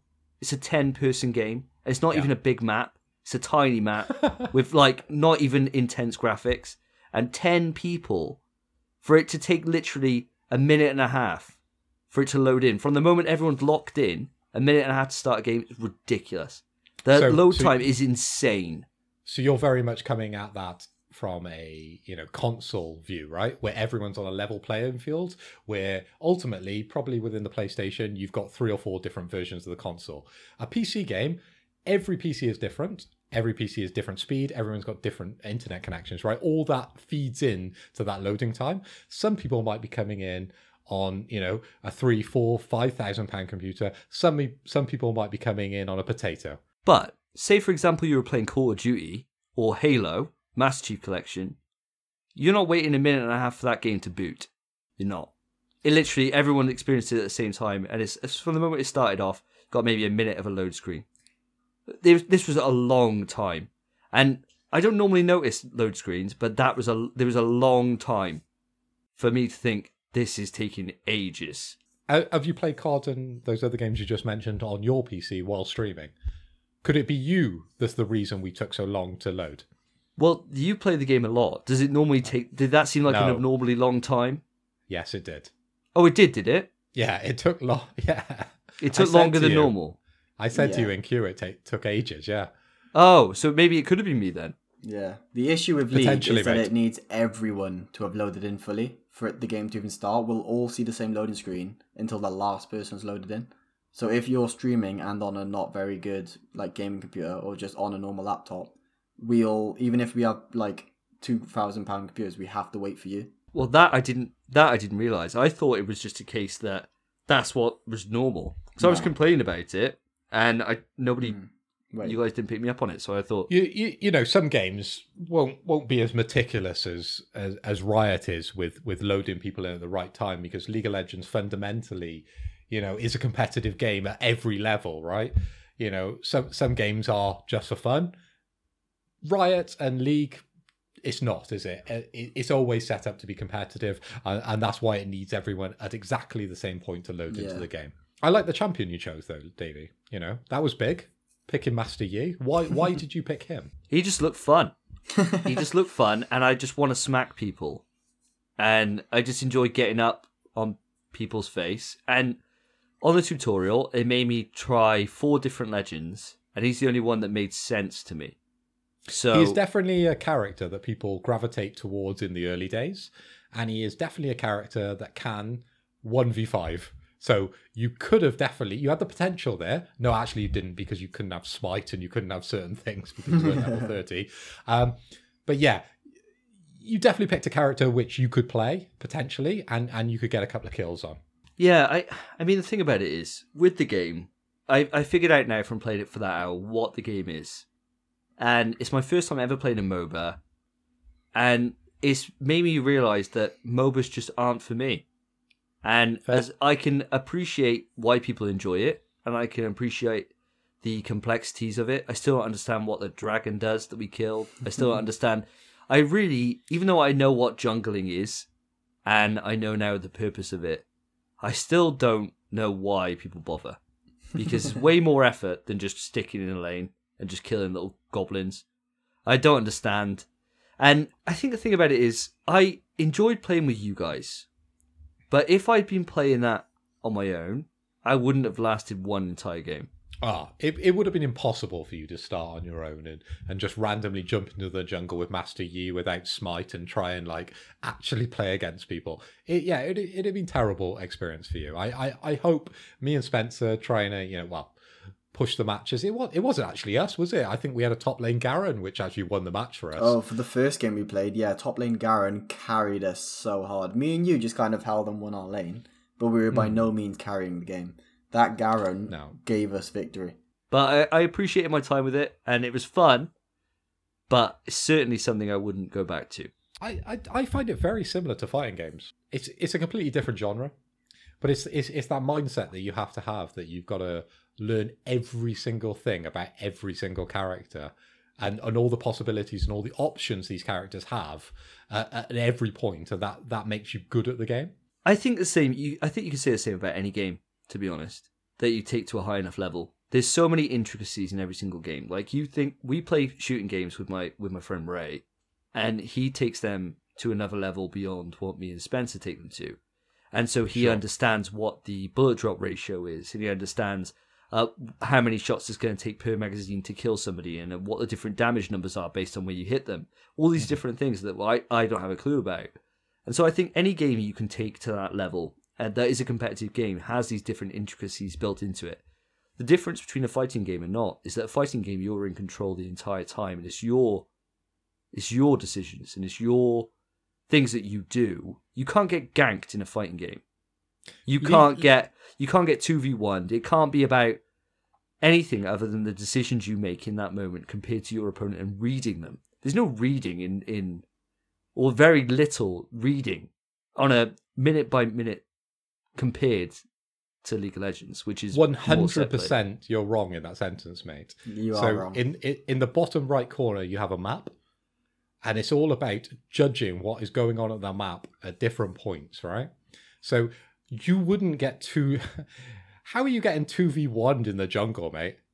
The jungle is where you need to put vision. Okay, you're new to the game, so you wouldn't understand about wards, okay? But the other people you're playing with would have put down wards in certain places, so you would see where other people are going to be attacking you. It's very easy for you because there's vision in all the lanes, right? So as a jungler, you can always see where the laners are. The only person you don't see is the other jungler. Oh, that's how it works. Yeah. Oh, I yeah. had no idea about so, that, did I? So as as a jungler, right, you'll always know when you're getting two v one. no, I didn't. They just come out Right? of nowhere. They just come out of You're the- nowhere and just source me. You're the person that two v ones people because you're the jungler. No. I suppose this this is why this is why I suppose for for league the one thing I did find that was quite that I thought was quite um surprising that I thought would be quite obvious is that there was a lot of people thinking I was like trolling or whatever. A lot of question marks above your head, wasn't there? There's a lot of people All- like all the time. thinking that I was just like you know just Being messing around. Yeah, being a dickhead. Whereas in reality, I just don't know what I'm doing. And instead of being like, "Oh, is this guy a newbie?" They're like, "Well, kick this guy. He's a fucking cock ass." And it's like, I, I just don't know what I'm doing. But you know, So- I understand that. There's probably the game's old now at this point, so it's probably not that many new people coming in. So, as this is a PlayStation podcast and League of Legends is venturing into new markets, they're coming out with Wild Rift soon, which will be League of Legends on your mobile phone. Could you see this translated to a PlayStation? Um, you know, PlayStation Five. I definitely can't. I think the intricacy of League isn't suited for a controller. There are MOBAs that have tried going to console, like Vainglory and other Paladins. stuff. There are MOBAs on, yeah, Paladins. There are MOBAs on Switch and stuff, which has touchscreen functionality, yet it uses the controllers. I'm not sure why it does that. Um, and I know uh, Riot are venturing out to like story-based games with their champions and such. Yeah, the, the game they're bringing out, and, and I expect it to come to PlayStation uh, 5, is called The Ruined King. Uh, I'm pretty sure it's already confirmed for PlayStation 5. But that, like a story based game, yeah, 100%. Like the League of Legends lore and world is massive. You could definitely see that being like ventured off into other platforms. But the game itself, the MOBA that is League of Legends, not a chance. If it is on console, I don't think it would do very well. And if it's Sure. cross-play, I think console players would get bodied by PC players. Yeah, I've just looked it up. So we got PS4, PS5, Xbox, Switch. It's even coming to Switch, actually, Oh, which is surprising. So that probably tells you a little bit of what sort of game it's going to be. But um, yeah. yeah, I'll be excited for that. Riot are releasing a fighting game, aren't they? They are. Yes. Hundred percent, they're releasing a fighting game. They're they're going into every market. So they've done they did a card game. Um, obviously, they got the MOBA, they got the single player story game. They're doing a fighting game, and they got their their shooter, which is called Valorant. So what I want to ask is, and this is a salient question, so I hope you take this as serious as it is. If League of Legends is so good, why isn't there a League of Legends 2? doesn't need to be a League of Legends 2. It's the same as like, well, is there a Counter Strike 2, right? Is, is yeah, there, you got Global Offensive, right? Counter Strike. They Yeah, just update it every time, mate. It's it's just an update to the game. It's not a new game, is it? Uh, it kind of is. There's the original Counter Strike is Counter Strike Source, and then Counter Strike Global Offensive is basically Counter Strike. That's Strike. not the original, is it? Because I played the original Counter Strike. Oh well, then, then Counter-Strike Offensive is 2 Counter Strike Three. Um, Yeah, if it's you're talking one, two, or three, yeah, yeah, yeah, yeah. So yeah, so when's LOL 2 coming out? Doesn't doesn't need to come out, man. Okay. League of Legends is I the rest my biggest game in the world. I rest my case. Anyway, it's a PlayStation podcast, and I, you know, it, it, it go like I've got a lot of respect for you, Davey, jumping into a game which you've got no clue about. You know, streaming it to your to your millions upon millions upon millions of fans all around the world, and I think you did well. I think you did well, especially in the the third game where you got a kill. I'm proud of you, mate. I got a couple of kills. I Two got a kills. couple of kills and a and a three assists. So I was Yeah. quite I was quite chuffed with that. I I felt like by the last game I had started to figure out more of it, and I felt like then at that point I knew that I could turn it off and not I'm not making a rush judgment. Sure. Whereas I think if I had stopped at the hour mark, I would have been making a, too much of a rush judgment. Um, so I'm glad I did play it on longer than I originally intended, just so I could get more of a feel for it. But yeah, it was a good good challenge. I, I did enjoy it. I thought it was a lot of fun. I think because I'm gonna, you know, venture on with God of War, I think you should venture on with League a little bit longer. Play a couple more games because I actually enjoyed the night. It was a good laugh, and and I did see some of the chat coming through, so that that was quite funny as well to read within your stream. I've um I've uninstalled it, mate.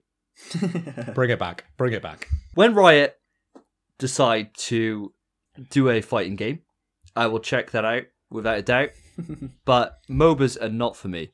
They're not my cup of tea. And as much fun as I, I have playing with you guys, I thought you were gonna say I'll play League again when they release League of Legends 2. good point, Spence. Yeah, I'll, I'll, I'll wait till number two. They always get better with the second game, don't they? So you look at Assassin's Creed to Assassin's Creed 2, massive improvement. So maybe they might fix the loading time for number two.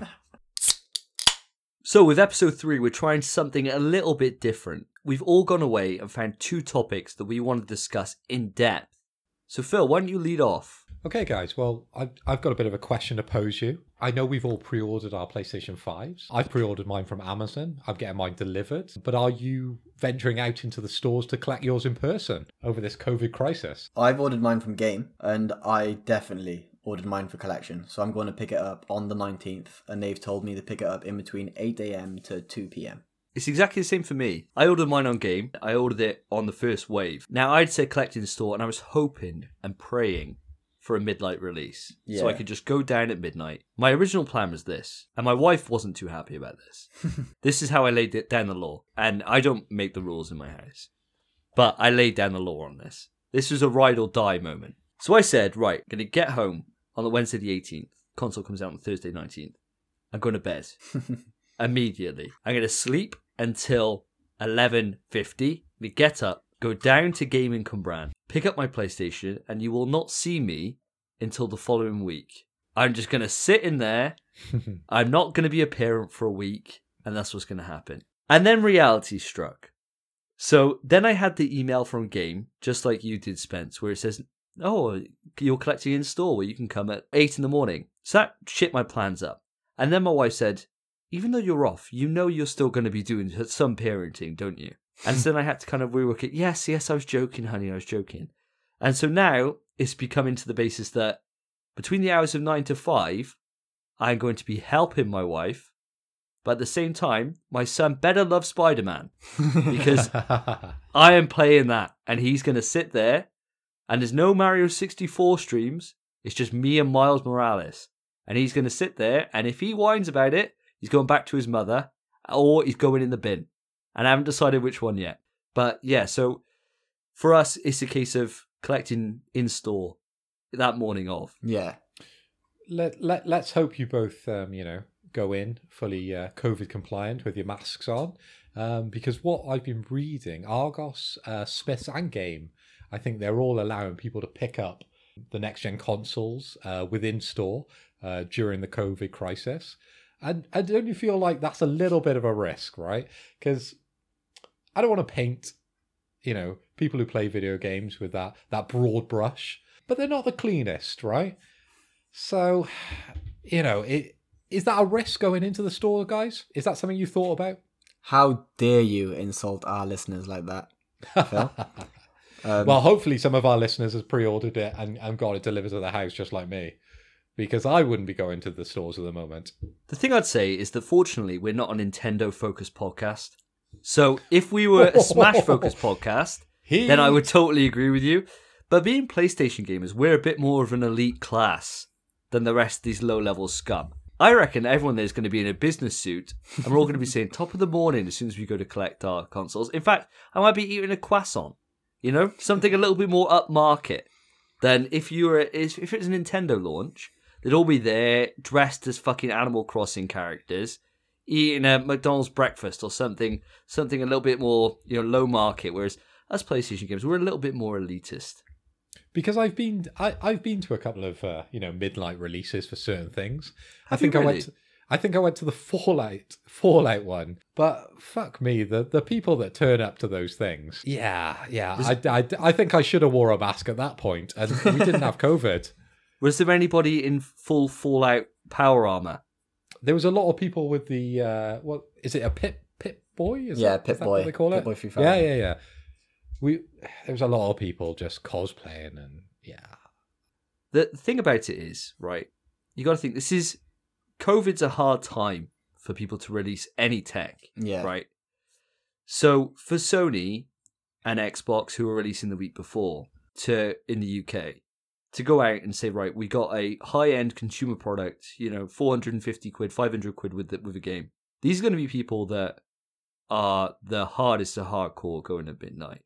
And the thing about PlayStation is the brand now at this point has been out for what 20 28 years 27 years something like that there's going to be a lot of people i imagine similar age to me and you phil who are going to be there day one compared to something a little bit more child friendly like nintendo or even xbox xbox is a lot younger brand in the grand scheme Sure. and i think that i'll be surprised if anybody is there in cosplay at 8 in the morning a midnight release may be a little bit different I'm, I'm just looking at the dates, right? So in England, we had our lockdown start on the 5th. Um, and of course, we got our PlayStation launching on the, what, 19th? Yeah, on the nineteenth. So that that is our two week lockdown. So potentially, you know, their government's not going to have such a problem. But, um, you know, our, our, You're, our you're vid- locked down for four weeks, aren't you? Till the 2nd of December? Jesus. Yeah, in Christ. England, they're locked down till the 2nd of December. But are video games, uh, you know, an essential thing to to have? Uh, are they, are they going to be okay? Are the government going to be okay with you going into the store during that time? I remember when GameStop first tried to argue in America that they were classed as an essential business, and that got shot down. Nobody, everyone knows it's not. But the difference is, this is a bit of a this is a high end consumer product.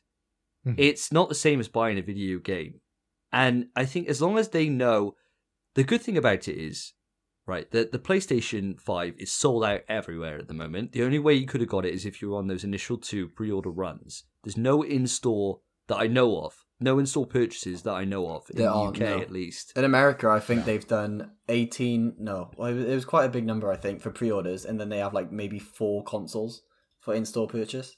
But in the UK, I don't think we're doing any of that. the thing about it is they know the exact number of people that are going to be coming to the store. So for test and trace, which we have in the UK, it should be a one and done, pretty easy situation to manage because you know the max number of people that are going to be coming to that store between those hours Yeah. because there's no other trading. But they're gonna be, you know, like if if I'm gonna pick up my PlayStation Five, I'm gonna be there at eight a.m. aren't I? I'm gonna be there on the dot, and so's the majority of people. I'm going to be there How are at they going 22. to deal? How are they going to deal with that? Yeah, well, I'd be camping out the night before. It's uh, PS5. well, Come on, not guys. that, but I'm getting there for half seven. in So you'll be Kingston back of the queue. You'll be behind all these neck breathers. probably, but it doesn't. It doesn't matter because the thing about it is we've had so much training now in terms of we've lived with this for such a long time. We can socially distance for two meters down when everything else is going to be closed. Sure. It's not like as if it's going to be in the middle of the day. It's going to be in the morning.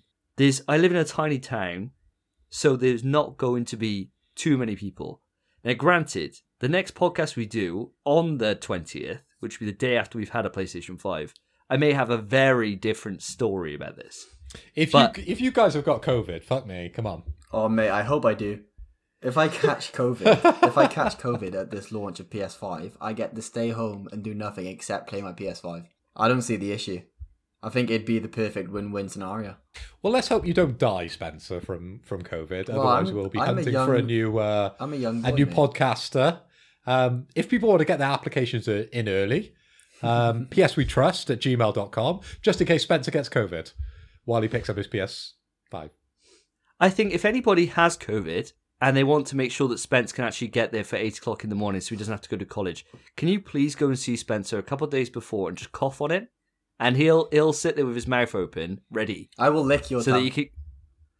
He will do it. He'll do it. That's And- how he accepts most visitors. Mouth open. So what what about yourself, Phil? You obviously you're working from home at the moment, right? Sure. I haven't been out my house, mate. Well, I, I, I've been to Wetherspoons, wore the mask in. Um, but we, we sat away from everybody and we had a couple of pints and then we walked back. But, uh, you know, out, outside of that, I've been keeping, you know, pretty COVID secure in the house over in Bristol. So a work going a mind about the fact that for some reason halfway through the day when your Amazon delivery arrives, you're no longer reachable in the office? Oh, mate, I, I've booked the day off. I'm ready for it. I, I, I have the uh, the 19th off, so hopefully that gives me enough time, or hopefully Amazon deliver at the right point in the day. Yeah, that's where I can crazy. play it. Oth- Otherwise, the 19th is just a game, uh, a day of me playing League of Legends. Either way, it's win-win, isn't it? I can I can play some games. If I were but in your have to see. situation, I definitely would have booked the twentieth rather than the nineteenth, because they could order that. They could like deliver that PS5 at like eight PM. Amazon have never done me wrong. They've never done me dirty so far. What about Right, during a COVID I- crisis time? And I pre-order a lot of games from Amazon.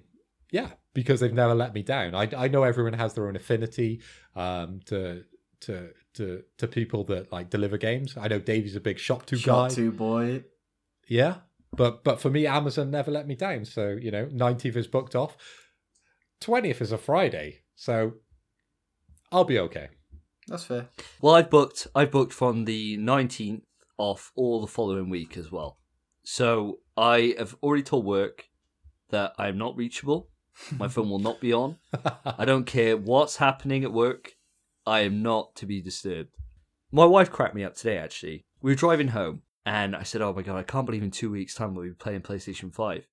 It says, "Joe, you've talked more about the PlayStation Five coming out than you did about the birth of our son."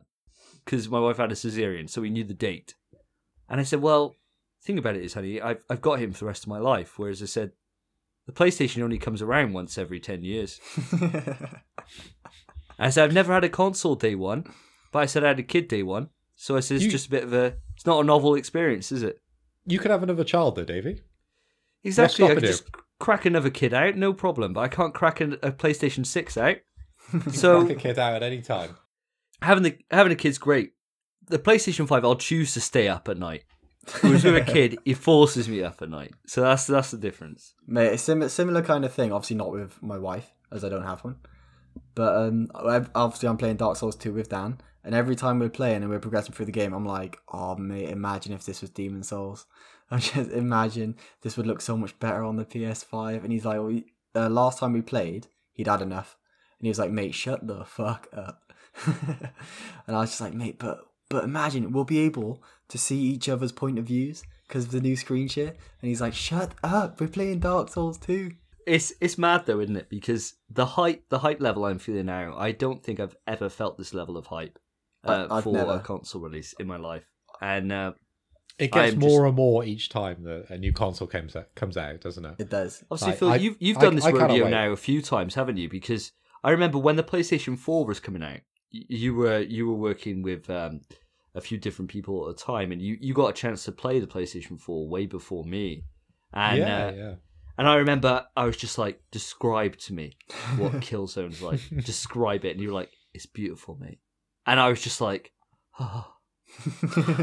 yeah, yeah. I was I was in a very privileged uh, position during kind of uh, you know PlayStation Four and and and and the Xbox uh, coming out. I got to play all those sort of before release, which was incredible, and and, and go to the release parties uh, down in down in London. Um, but yeah, yeah, it, it was incredible. I I didn't actually buy either or didn't actually receive either of the consoles on launch. I bought them sort of slightly later. Um, but I but I did get to play them on launch, which was which was quite special. which console did you buy first out of the last generation? I actually bought the Xbox first because that was the one that. Uh, so my employer got that free, so we spent a lot of time with that. So I I got to play the Titanfall game, All right. which I fell in love with, and Killer Instinct, Brilliant which I thought I was going to main, and it is a brilliant, Brilliant game. To be game. fair, I know it's a PlayStation podcast, but Killer Instinct day one on on the Xbox, incredible. Well, Killer Instinct's on So, PC yeah. now, so we can talk about it with no remorse. Yeah, Brilliant no game. no prejudice here, but uh, yeah, it was incredible. But now I have both both consoles. I remember I got scammed on my PlayStation 4. I actually got scammed. It's the, the only time I've ever been scammed in my entire life. And, uh, and it was so obvious and so easy to fall for. But I had a rude awakening with the PlayStation 4 in that I saw this Gumtree ad and it was this the PlayStation 4 was sold out everywhere. Couldn't get one. Missed it at launch and it was coming close to January. It was January and they were just starting to restock them. And so I thought, okay, well, this is my time to strike.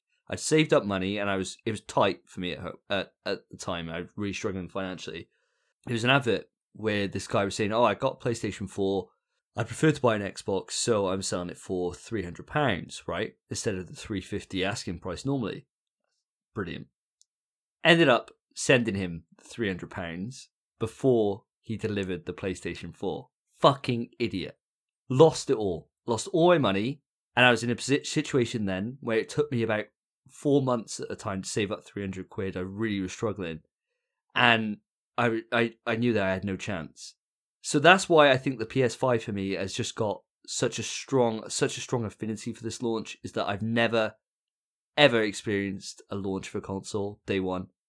And so this is the first time in my life I've been able to do that. And I'm so excited for it. I just cannot wait. Is that just PlayStation titles, or or have you have you got any other the consoles on launch? No, n- none of them. None of them. Oh, I mean, really? my my console spread, my console spread is pretty um pretty linear, to, linear to be honest. I mean, um, my first console was a Sega Mega Drive, which I Sega Mega Drive Two, uh, Mm. and I had that uh when Sonic Two was released. Sure. So you know, a couple of years after the launch of the console, my PS One I got around the same time as Crash Bandicoot Two came out. Your um, Nintendo Wii, you like sold just so you could go to I was it Ibiza? yeah. Magaluf. Magaluf. Right, right, right, I, right, right. I bought I bought my my Wii because the Wii was a console that was hard to find. I had no interest in the Wii. I thought it was a laughing stock console until I played it, pissed out around my mates playing Wii Sports, and it sold me on the console, and that put me off buying a PS3. I didn't buy a PS3 until a year after it came out. sure. Um, but I bought my Wii about four months after it came out. Um, so I've never had one. I've never had a console Wow. day and date. So this is my me. first one. So it's revolutionary for me. So COVID or not, I don't give a shit. Nothing's stopping me from getting there. Um, me myself, I've only ever had a single thing on launch, and it was the Nintendo Switch. And I went to game, the same game I'm going to be going to to get my PS5, and I was there at eleven thirty. Oh no, I was there like roughly eleven o'clock, thinking there was going to be a big queue. No one showed up for about half an hour, and I thought, Jesus Christ, am I just here on my own? So my gym was round the corner, and it's twenty four seven. So I went in the gym for a bit, did a little run on the treadmill, and then I came back out. No one was there still. Twelve o'clock goes by. I'm still first in line. No one's there. And as it hits twelve, then there's like maybe seven people that come and join me, and that was it for the entire night. So I'm not sure if PS5. I imagine PS5 is going to have a much larger like amount of stock, and a much larger amount of people coming to get one at the 8 a.m. launch. I was amazed. Seven people roughly. It was like seven or ten people, and that was it. And some guy came in asking to buy one, like right there and then. He said, "Could I get Breath of the Wild on a Switch, please?" And he said, the guy said, "Not a chance," because all they had was ten Switches. Is that it for the entire store? That was literally it.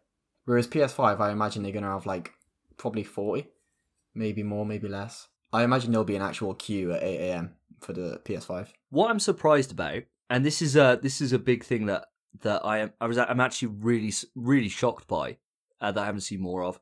Obviously, with a console, you get the pre-orders go live, and everyone goes mental, don't they? Everyone pre-orders, and websites don't normally stop the amount of people that are pre-ordering.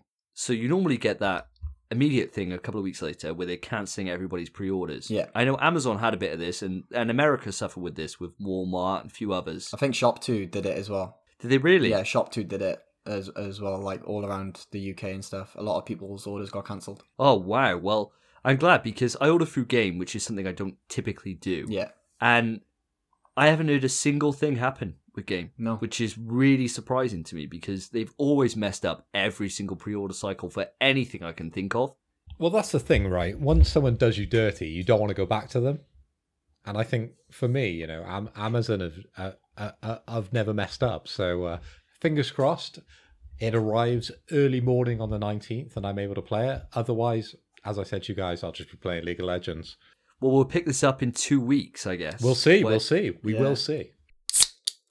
Right, boys. So my topic this week, or my first topic, I should say, is that it's not even a PS5 uh, like centered one. It's about the PS4, and that's that recently there have been patches for both The Last of Us Remastered and Until Dawn, which have drastically cut the load times. For Until Dawn, it went from 40 second load times to deleting them entirely. There are now no load times on Until Dawn. And The Last of Us has gone from 90 second load times to roughly 13, 14 seconds. So is that going to make you play The Last of Us again for another time? Yes, hundred percent. I'm, I'm probably I don't I don't know if I'll play it again on PS4, but I know we're getting it for free on PS Collection anyway. So I'm hundred percent, hundred percent playing it after I beat Spider Man. It does seem strange that they're sort of patching these games so late on to the the, the cycle of the console. You know, we we've obviously got PlayStation Five coming out real soon. So why do you think they're they're, they're patching these consoles, especially for loading times anyway on PS4? Why what why do you think they're doing it? Right, I'm I'm I've been trying to figure this out myself as well. I think they've just figured something out. I'm not sure if it's to do with what they said before about not having to have like copies of the same files in games and stuff. I know that's about the storage size, but maybe when they like load stuff in, it doesn't have to copy the wrong stuff. But surely that'd be more of a PlayStation 5 thing, right? Because with PS4, if it's affecting the load times on PS4, the duplication needs to be there for PS4 because there's no SSD in place, right? Maybe I I'm not entirely sure myself. All I know is that this has been patched in a way that just cuts the load time drastically. So, so at, a, at the end of a sort of console generation, obviously we, we we've had the PS4 now quite a few years, so developers are really used to the the, the technology, the architecture, how how to develop games for it. They've now got their PS5, and and you know they they they spent a short period with it. So generally at the start, there there is a weird kind of juxtaposition between sort of the levels that games are at. Right. I, I, I know between the last console generation, some games between the PS3 and the PS4, the PS3 games were a lot better than the PS4 re- like launch console games. Right. Would you would you say that? No, when you compared, if you compare like Killzone Shadowfall to The Last of Us 1, I think I think Killzone Shadowfall is is probably the standout. Um, Yeah. With within PS4 because yes, it definitely shows off the graphics. Guerrilla, But- Guerrilla just have such an But understanding. what of it, is don't they? possible with those consoles at the time after having such a de- long development process? Do you not think that like sometimes the older consoles might be able to produce better like platforms for these games that are coming out, especially the games that like span both console generations? I think it's a bit of a tricky one, right? Yeah. Because the, the thing that's happened on PlayStation 4 recently is we've Mhm. just upgraded to new firmware. Sure. Now, we don't know exactly what that firmware does. We know we know obviously the the physical changes in terms of the PlayStation app's been totally reworked now, and it works absolutely fantastic. It's actually incredible. It's a really really good app now. yeah, I looked at it that was. today. It feels amazing. It's so much better. It's actually so much better. It's unreal. Obviously, with PS5, all the new, all the UI and everything is all baked into around, around speed and making it easy to use. So the firmware for PS4 is supposed to work in tandem with PS5. So I don't know if that's done something on the back end. But the thing that makes it a little bit confusing to me is that it's only select games and they're first party games, as far as I'm aware, that have had this happen to them. So it must be an objective choice from PlayStation to change these games. Now, Sure. the thing that is interesting is that all of these games that have been patched, to my understanding, are included as part of the PS Plus collection.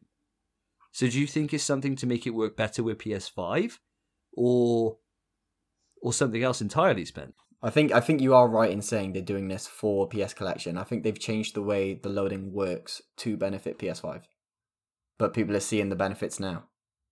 So, do you think this is going to come then to Uncharted 4 and some of the other games that are included as part of the PlayStation collection? The first party games, probably likely, yeah. Whereas like Battlefield One and um, games similar to that, probably not. Maybe. Like I, I'm definitely not one to say. But the first party games, I reckon definitely, yeah. Uncharted 4, 100%. And um, Ratchet and Clank and all those games, yeah, probably will. I mean, I'm hopeful. I'm hopeful for it because these load times are insane. I do like the idea that they're still iterating over games and still making them better, right? Yeah. So they might be games that you've bought in the past, and they are making them better for your money, right? Mhm. So I can I can appreciate any of that.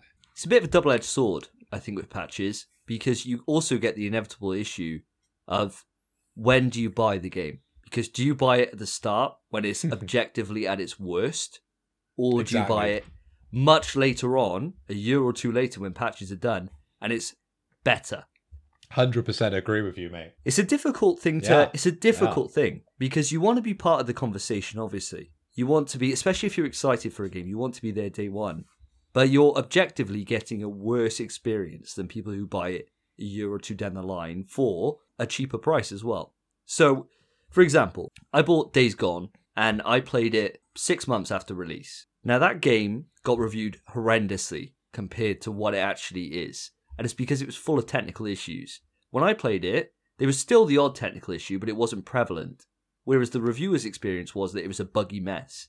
So it benefited me me playing it that much later on. But at the same time, by the time I played it, everyone else had played it, so I couldn't really have much of a conversation with somebody. Uh, I'd like to make one counter argument to Davy's point. Whereas, why would you uh, like? It's more how it's more beneficial to play a game later on in its lifespan than at launch. Um, is a very specific argument, and it might not be one that holds up because it's due to DLC.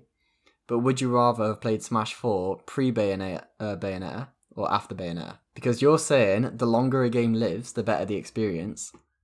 However, that very much wasn't the case of Smash Four.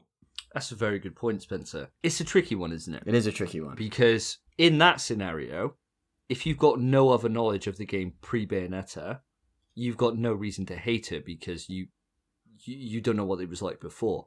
So as far as you're aware, you just know about Bayonetta, and you could just play Bayonetta, and you've got no. It's like any other top tier at that point, isn't it? Yeah, but It's she not- was such a prevalent top tier. That even even coming into the game new, you would either be forced to play Bayonetta or lose to Bayonetta, and you wouldn't understand why. You know? The bigger argument I can give to my own point, come into the conversation late, especially in the world of social media, is you got the more chance of being spoiled, of having the experience spoiled for you. True. So we're we're coming to obviously Miles Morales a week later than our American friends, right? And so it means that for that entire week before the game comes out and the weeks following, you've got to be extremely careful on social media because there's going to be spoilers everywhere. So that's the danger I would say is coming to the conversation late. Is that even if you don't give a shit about speaking to the game about anybody else, if you've got any gaming circles on Twitter, Facebook, any social media, you will have things spoiled for you. That's true. And and that is the biggest detriment to me personally coming to the conversation late, especially for a game I care about. Yeah, that's what I was gonna add to your point. Is uh, you have to pick your battles Whereas if it's a game you know you're gonna love, regardless of how far down the line it is, you want it as early as you can. Where like such as Miles Morales, so you want to get the story before it's spoiled to you. I think it depends on the game, right? Because there's there's many games. Um, I've I've got a huge back catalogue, right, that I look at, and they haven't been spoiled for me. I think it depends on the game and depends how much hype's behind that game. Such as Miles Morales, there's massive hype, right? So everyone's going to talk about it. But Doom 2, I don't know what happens in Doom 2. No one's talked about Doom 2, right? I know it's a crazy game. I know it's great, right? And I want to play it. But it hasn't been sport for me. And like you say, it depends on what the game is. So when it came to The Last of Us 2, we were all day one on it. Like all of us were playing it immediately. I was day one. I was day one. and I still got spoiled. Let me let me jump in, So right? shit that is. The Last of Us, the original Last of Us, I played that way late. I played the remake because you bought it again for my birthday, forcing me into all these terrible games, which actually turn out to be quite good. Whatever. Um, but yeah, that wasn't spoiled for me. I didn't know the ending. But you're on a different level to that then, because you're coming to it so late So late. that nobody So even late. talks about it anymore in that way. In that way. That, that is very true. No, to That be is true. fair, I give could add to that. Phil's point. Whereas I played Spider Man after you finished it, like directly after you finished it, so maybe like two months after launch. I hadn't I hadn't been spoiled on it whatsoever. I played Last of Us very late. I I mean I, I watched a Let's Play when it came out, so I couldn't have been spoiled. But I hadn't seen spoilers. I have no idea how Horizon finishes. Persona Five, I bought my PS4 4, still haven't finished it. I have no idea how it ends. A lot of the big games, if if you know where to avoid, I think you're good at like avoiding spoilers. Davey, if you want me to spoil League of Legends, basically you kill them Nexus. The crystal. The crystal, yes, you kill the crystal at the end. So that spoilers, there it is. Okay, all right, all right. No, I, I, I think I think you're right. I think there there come certain things, right, and there's certain things that after a time scale, and it's an unproven time scale, no one set it, but it becomes a certain point where then it's free and it's open to discuss. So, for example, for example, if you look at movies, right, no one thinks twice about saying that Darth Vader is is Luke's dad, right? Whoa! Like, so no one thinks twice about that because that is such like, everyone knows that. Yeah. I think the rule is. thing. I think the rule is if it's in The Simpsons, it's okay to reference. and uh, that's completely fine, right? If The Simpsons are bringing out episodes and they reference it, you can talk about it freely. Yeah, I think that's probably right. I think that's probably Yeah, right because that's a they, good rule. it becomes there's a certain point where, like, if we're talking about any games, we're not going to spoil a single thing from any of the place. I wouldn't spoil anything from the PS3 or PS4 generation on this podcast. I just won't. no. But if we're talking PS2 or PS1, then I think that's totally fair and that's open. You've had enough time. Like you're talking 15 odd years for for PS2. I can spoil the newest FIFA if you like. I'd rather not, mate. I don't want to. I don't want to know. I don't want to know if Alan Shearer's still playing for Newcastle or whoever he's playing for. Well, I don't need to know. Liverpool, Liverpool won the league last year, so uh, Oh, mate, don't tell me about it. just just to bring that in. Wait, So that, that that's what that's what happens in the newest FIFA, if you like. That's gonna fall. That's gonna spoil FIFA Yeah. 20 for me, or FIFA 19 when I get to that in six years. When you buy that for me for my birthday. oh, the the year before someone else. It, it ain't Liverpool. But this is this is the this is the thing about it. I think you've got like a statuette limitation, but it also comes down to how toxic the gaming the gaming sphere is for Yeah. that game. So, for example, The Last of Us Two, when that came out, that was an extremely toxic launch because people were not happy about what happened to one of the key characters. Granted, it happens early enough that it's not even a major spoiler, but it's still a, a big spoiler for people who don't know. And that was everywhere. That was everywhere. And literally everything you see, you can piece enough from what people are posting that you can figure out what the hell happened, Yeah. right? I, I, I think that's one that I actually had to actively avoid because I knew that you know after after you you forced me to play the original Last of Us, which I loved, um, I had to play Last of Us Two on launch, um, and yeah, that was definitely something that I was avoiding on social media because I'm not one to put my head down and, and, and roll through the games really fast, right? I, I, I like to take my time and let it play out within its own speed. Um, and yeah, I, I definitely had to avoid social media with Last of Us 2. See, with me, I avoided social media the entire time for Last of Us Two because I was I was so looking forward to it. I loved Last of Us One is still my favorite game. And Last of Us 2, I was nothing but hype. I was avoiding everything. But I made the mistake of streaming my run of uh, uh, Last of Us 1. So someone just came into my stream and just spoiled it for me right then and there. It's fucking awful. And that's what It's happened awful. to me. And then that was the only spoiler I got. And luckily, like Davey said, it does happen very early on. And it is a it is a massive spoiler. I would never spoil that for anyone. But it happened. I'm I'm lucky they didn't well. they didn't spoil how or when or anything. But yeah, it happens. People love to spoil stuff. But the thing is, as soon as you get a beloved game, so for for example, a game like Bioshock, right? I'm not going to spoil it. Obviously, I'm not going to spoil it here. There's something that happens in Bioshock, which is everyone who's played Bioshock knows what I'm even remotely talking about. They do. And I'm not giving anything away, but there's something in there which just completely changes the game, and it changes your entire outlook on it, and it's absolutely fantastic. I haven't had, I haven't had an experience like that in a long time. It's absolutely phenomenal. Nobody talks about that openly. And the good thing is that if people do talk about it openly, it's such a throwaway thing that nobody who doesn't who hasn't played it would know what they're talking about. Because nobody goes in and disrespects it by giving that away to new people. And I think if it's a critically beloved game or or a widely popular game that people love and there's no toxicity, people are respectful towards each other. Yeah. But as soon as you get something that people disagree on, especially with Last of Us 2, I haven't seen a launch like that in a long time. And to, in my opinion, as as we said, Spence, on our spoiler cast that we did a while ago, I don't agree with anybody who writes the game off No. based on the spoilers without playing it. I can see the faults that people have with the game. I can see them. I don't agree with them. Uh, Well, as we all said uh, on our first ever episode, it's our game of the generation. I, I just do not understand why somebody would go out to spoil it for somebody else. I just cannot get into that mindset. And It's video games bullying, if you ask me.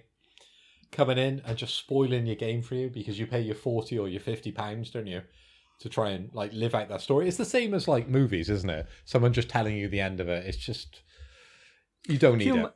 can you imagine being in the queue for the cinema and somebody coming out and telling you the ending? it's just fucking horrendous. I mean, that's the Simpsons joke, isn't it, with Star Wars? But It's exactly that. it's just fucking horrendous. You just wouldn't do it. And the problem is that people on the internet act like fucking ass clowns, and and that's just the way it is. But you can't change people, I guess. You just have to uh, ban those keywords on Twitter. I think. Mate, I remember I have Just- like a little story. Just play your games fast. Yeah, play your games fast. That's what I tried to do. Play your But, games um, fast. I have a little Just- story, just, right? hardcore. Of, I don't know if you boys have seen Hacksaw Ridge, starring Andrew Garfield. Not yet. No, it's on my watch list. Right, well, I won't say I it then. haven't. Jesus Christ, I was literally going to spoil it. I won't. Uh, but I watched it. I was watching it upstairs, and I, I was literally maybe 20 minutes into it. And I walked downstairs, and I was like, oh, I'm watching Hacksaw Ridge. And she went, oh, I've seen that. That's the one where he and literally spoiled the ending for me. That's the kind of thing where you're allowed to just go punch her. Yeah. I think that's fine. I think that's fine. I literally just looked at her, and I was just like, what? What do you mean? What's the point in me watching the next hour? I still watched it. It was a brilliant movie. But why would you do that? Like, at least be like, oh, how far in are you first before you say anything? It's the same same thing that if you watch something with somebody else who's hyped about it, right, and they've seen it before and they're introducing you, they're like, "Oh, the next bit's so hype," and you're like, "Oh, fuck's sake!" You're like, now you're getting my hopes up, and I I've got to check myself because I'm really bad for that. So I I have to always check myself, and I I know I'm guilty of that.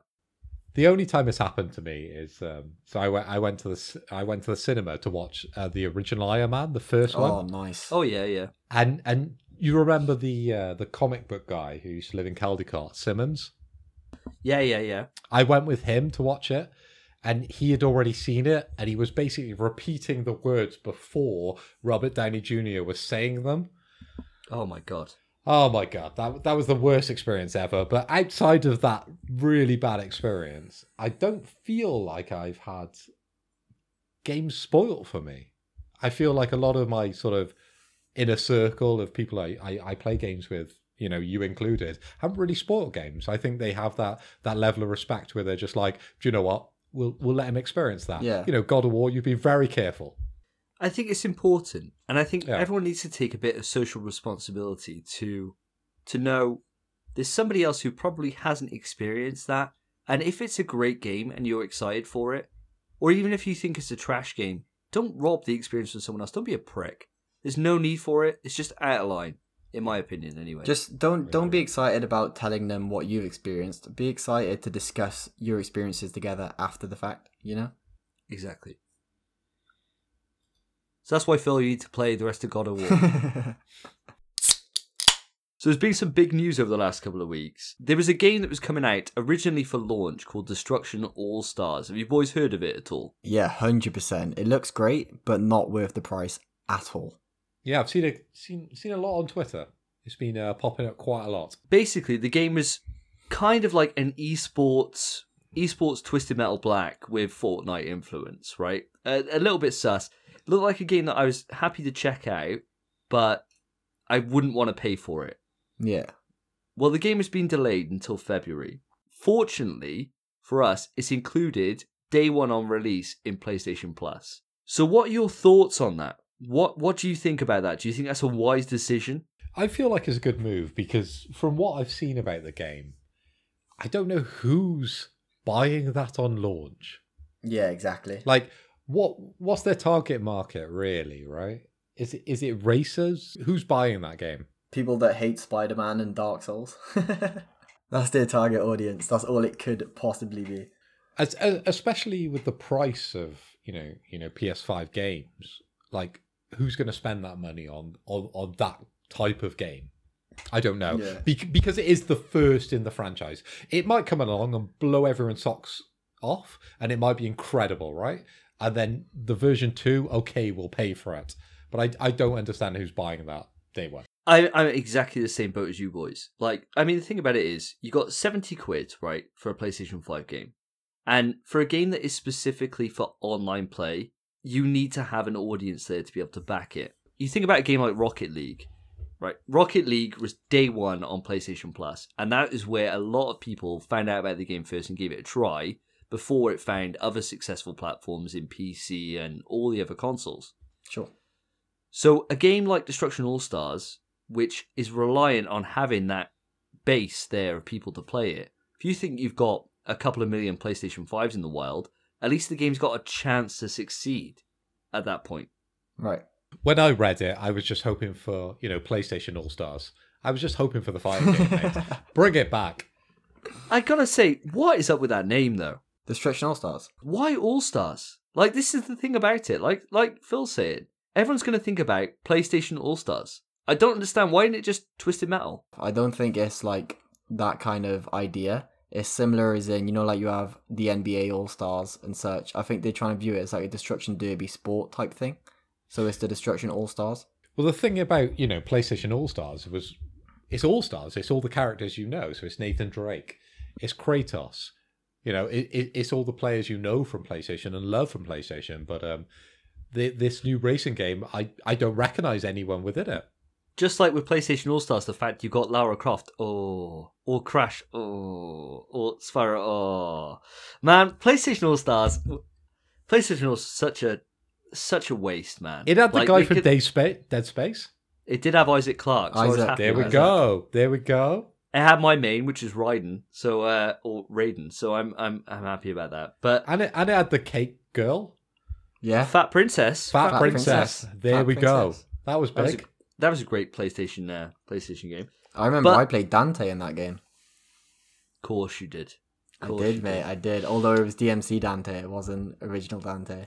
Such a simp for Dan- Dante. He is such a simp. So what I wanted to ask is, obviously, with it going on to PlayStation Plus from launch, Phil, last week we discussed about the fact about you potentially changing to using a UK based account instead of your US one, so that you could access DLC if you wanted to. And as you're not tied to the trophy system in the same way that I am, it shouldn't be too much of a, a risk you moving over to your UK. Have you thought about that anymore? Have you thought about what you're going to do moving forward for the next generation? I've been, I've been watching a lot of the YouTube videos you guys have been linking me and, and, and stuff I've been seeing on Twitter, mm-hmm. and and p- potentially it might change, right?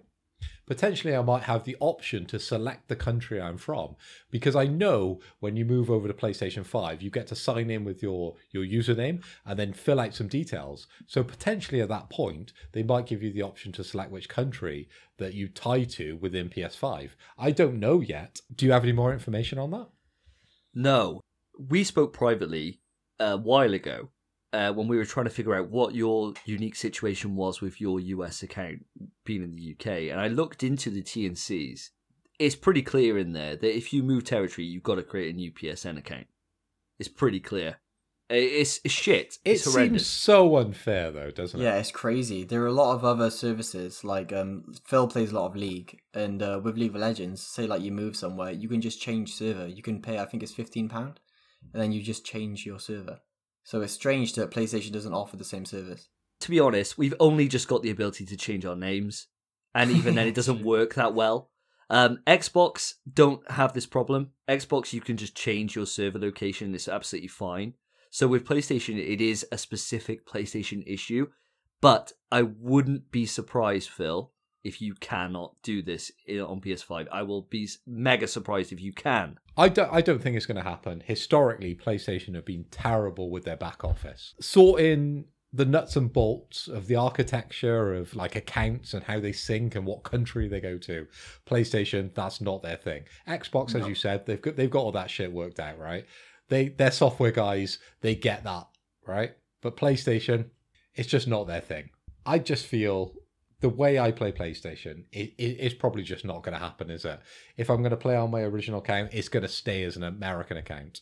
You know, if I'm praying to the PlayStation gods, I'm hoping for them to unify all the stores and for them to be across the board. But I see you guys shaking your heads, and I know it's not going to happen. I don't know why. I don't know why it can't happen in this day and age. Why can't it happen? Right? Steam does it every big producer of games, every big like marketplace of games can handle multiple countries. But PlayStation is just like, do you know what? We can't. I can understand why they can't handle it Why? from different countries because there's different there's different consumer rights and there's different there's different legalities per different region. So I can understand why it would be a segregated marketplace in that aspect. What I don't understand is that for your purchases that you have on PlayStation 4 or PlayStation 5, etc., etc., going back to PS3, whatever, why can't you just select a different region and it all come with you? That's what I don't understand. I think that's bullshit. But Hmm. that's the hand that you're dealt with. So the question I got is with the launch of the new console, you've got a chance, especially as you don't care you don't care about trophies, right? You you've already said that yourself. You've earned your trophies on your PlayStation 4 profile, which is on your US account. Would you start fresh with your UK account on PS5? Your trophies will be linked to there. But at least if you get the ability to buy DLC if you wanted to, which granted you might not. But who knows? Miles Miles Morales could have some cracking DLC. A game that you really care about could have some amazing DLC. Or the ability that if there was a game that came out that took your interest and you wanted to play online, even if it was for a month or something, you have that ability to. Do you think you're going to change your account? I appreciate the way you set up this question, right, Davey? But how many years have you known me? Here's the question. Long time. Uh, we go. over 12 years. But you, if you think about it, it's only over this generation that we haven't played online together. And and I am stubborn. When when I stick to a point, I stick to a point, right? And I, I'm sure that's what you want me to admit. Not at all. Not at all. I, I, ulti- I ultimately just want to know what you want to do because you've got the ability now for a clean slate for PS5. But, I did but I did with PS4, right? But you were kind of stung because PS3 was fine with it. So it was kind of an unintended, an unintentional consequence of PS4. But you know now what's going to happen to you for PS5, unless unless things change. But you know what's going to happen. But ultimately, from my point of view, and you'll definitely disagree with me, I don't feel like I don't feel like I've lost anything from not being able to download DLC on PS4. What PS4 have I missed out on? Tell me something that's iconic and and groundbreaking that I've missed out on PS4 that I wouldn't be able to buy. You've missed out on Helldivers with the boys. I can totally understand the community stuff, right? And and yeah, fair play. That's cool, right? I could totally understand the community stuff. But when I'm talking about like AAA titles and I'm talking about DLC, what have I missed out? And I don't think you could answer me on that one. The problem is the one piece of proper, um, supposed to be amazing content. I haven't played it myself, and that's supposed to be the Horizon Frozen Wilds DLC. Is supposed to be incredible. Sure. You and me have both played Horizon. Sure. I love Horizon. Loved it. Yeah, it's a great game, and that DLC is supposed to be incredible. That that I- was actually one played of it. my platinums, uh, Spencer. So uh, chalk another one up to Team Hoy. Great Why'd game aim as that at well. me? Why'd you because you're you're the one you're the mug with only two platform platinums, and they're both on fucking Telltale games. Yeah, but I don't care that much. I'm fuming. Shit rolls downhill, Spence. All right, so you've got from sixty-five down to ten, or whatever Phil's got, down to two, and Phil's ten games that he's got are legit. So I got to side with him on that. It's actually a compliment from Davey. Jesus Christ. I know. You've only got ten mates. You're still a scrub. But I mean, the the thing about it is, the Spider-Man DLC was, was fun. It was fun, but it, I wouldn't say it was iconic by any No. stretch. it didn't add anything to the story, did it? No, and The Last of Us DLC um, for the first game, which was included as part of the remaster, is fun, but I wouldn't say that's iconic. The le- is it Left Behind? Yeah, it's left Spence, behind. you played it, right? Yeah, yeah, it is. and that's fun, but I wouldn't say that's iconic. There's there's very few games that have proper iconic DLC. There, there has been one DLC which I've I've always like wanted to play, and and that was the Resident Evil uh, DLC. I I've heard that's pretty good For which game? for for Resident Evil Seven. It's all free, so you might be able to download that on your profile. I can't I can't. Yeah, you play as Chris. You you play as Chris, and you go through the mansion, and this what relives the story. It's called the ending of Zoe, I think. That's the one, yeah. Because I've got a British game on an American console, and what I'm trying to download is American DLC. And for whatever reason, PlayStation's just like, do you know what? You can't connect the two, even though on PlayStation 3 it worked. If you want my opinion, which you probably don't, Sure. Oh, of course I I'll give you mate. my- Come on. I'll, gi- I'll Come give you my opinion, and then Spence, I, I think it would be worth you being impartial to this as well. I have a workaround for a Phil's situation, to be fair. I have a workaround, but voice your opinion first. So what I'm thinking you do, you've got your trophies that are tied to your PS4 account. Sure. So if someone was to ever question your manlyhood and Which say, they don't. you know, Which which which has never happened, mate. They just we know they we go, know they have because fine." I have in the pub, right? So if you get somebody else come up to you and they say to you, "Oh, how many platinums you got?" Right? You can still say, "I've got 10." Right? Because you can show them your American profile. But what I'm thinking is you've got a brand new chance for an, a fresh slate on PS5, especially as your backlog's so big, you're not going to get to your PS4 collection. You're probably not ever, right? So they're going to be in the dust. You've got a brand new backlog building up on PS5 you don't get to. Start fresh on a UK account.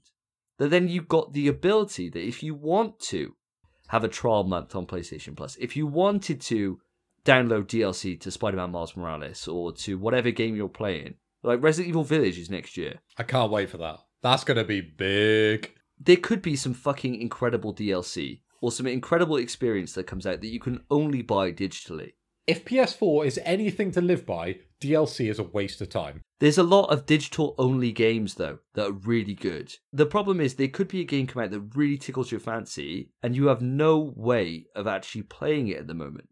Whereas all you have to do is start a UK account. That's my advice. It's up to you what oh you do. yeah, yeah, no, no, no. And your advice has been pretty good on games so far. So you you've taught me about The Last of Us. You've taught me about God of War, which potentially I'll play a little bit more. But but on this one, it, it's very hard to swallow that pill and say, do you know what? You're right, because PS4 has taught me that DLC is a waste of time. Uh, there's nothing on there that I want. And I don't play online. I play PC online. I don't play PS4 online. So potentially, we'll, we'll just see what happens when I set up the account. I got a game for you. Hit me.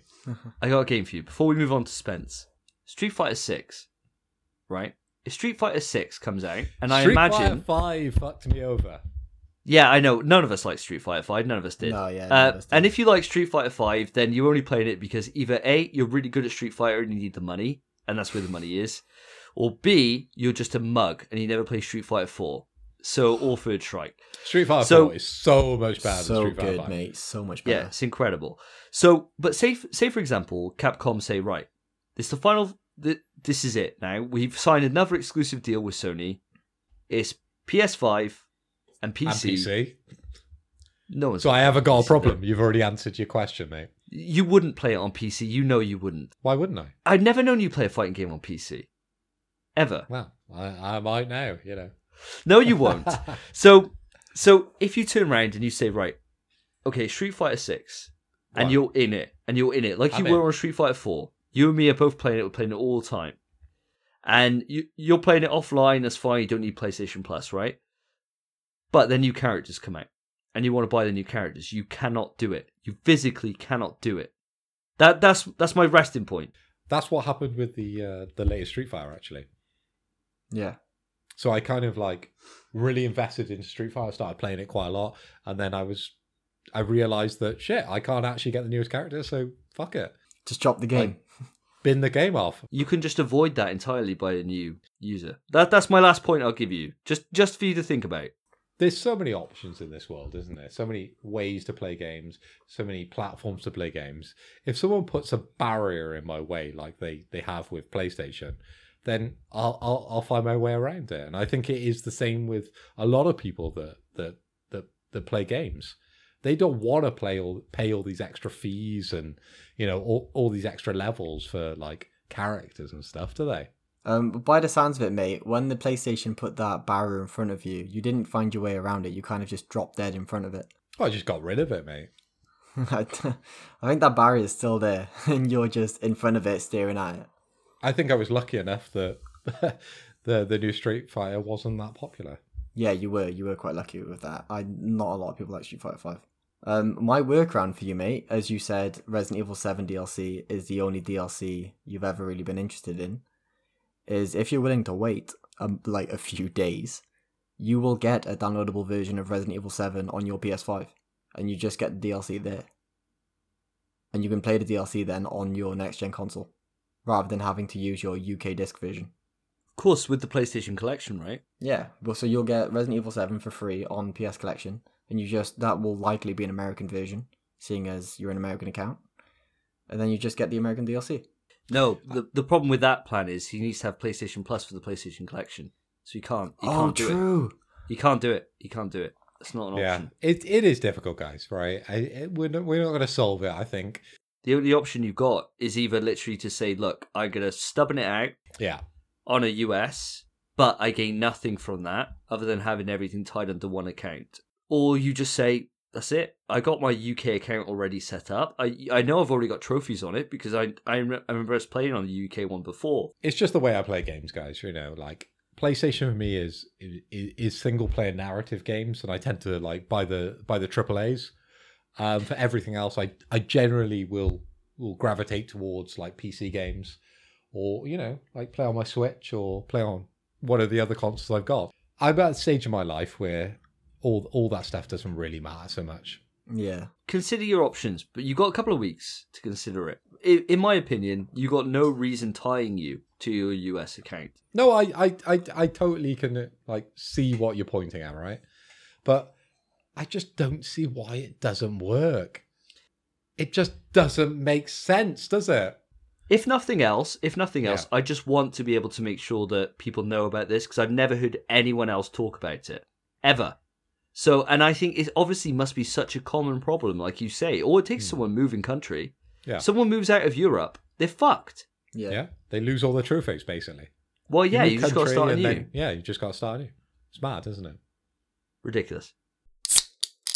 So, as our loyal listeners will know, last episode we chatted about the PlateStation and how they were creating third party plates to replace the current white plates on the PS5 at the moment. Sony, lately actually, have taken action twice against that website, against that company.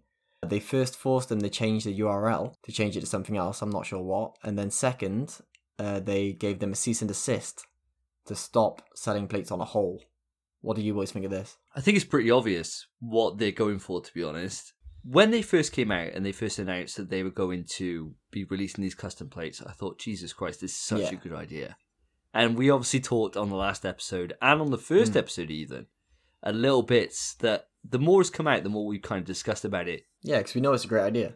Yeah, it's fucking class idea. And we were talking last time about how the fact that we hoped that special editions for different games will come with like standard plates and little custom plates and things like that. And it's a nice little addition to what we've Mm. already got. Instead of like a statue or instead of like themes, which are no longer a thing Yeah. with PS5, Sure. all these different little bits and bobs. It was just too good of an opportunity to pass up. And so I think it's pretty obvious that Sony just said, "Do you know what? We're putting the kibosh on this. And that's actually our fucking idea. And this is our fucking money. And you guys are just trying to nick it. And this is our IP. Yeah, and no, you're not doing that. You're sticking to skins.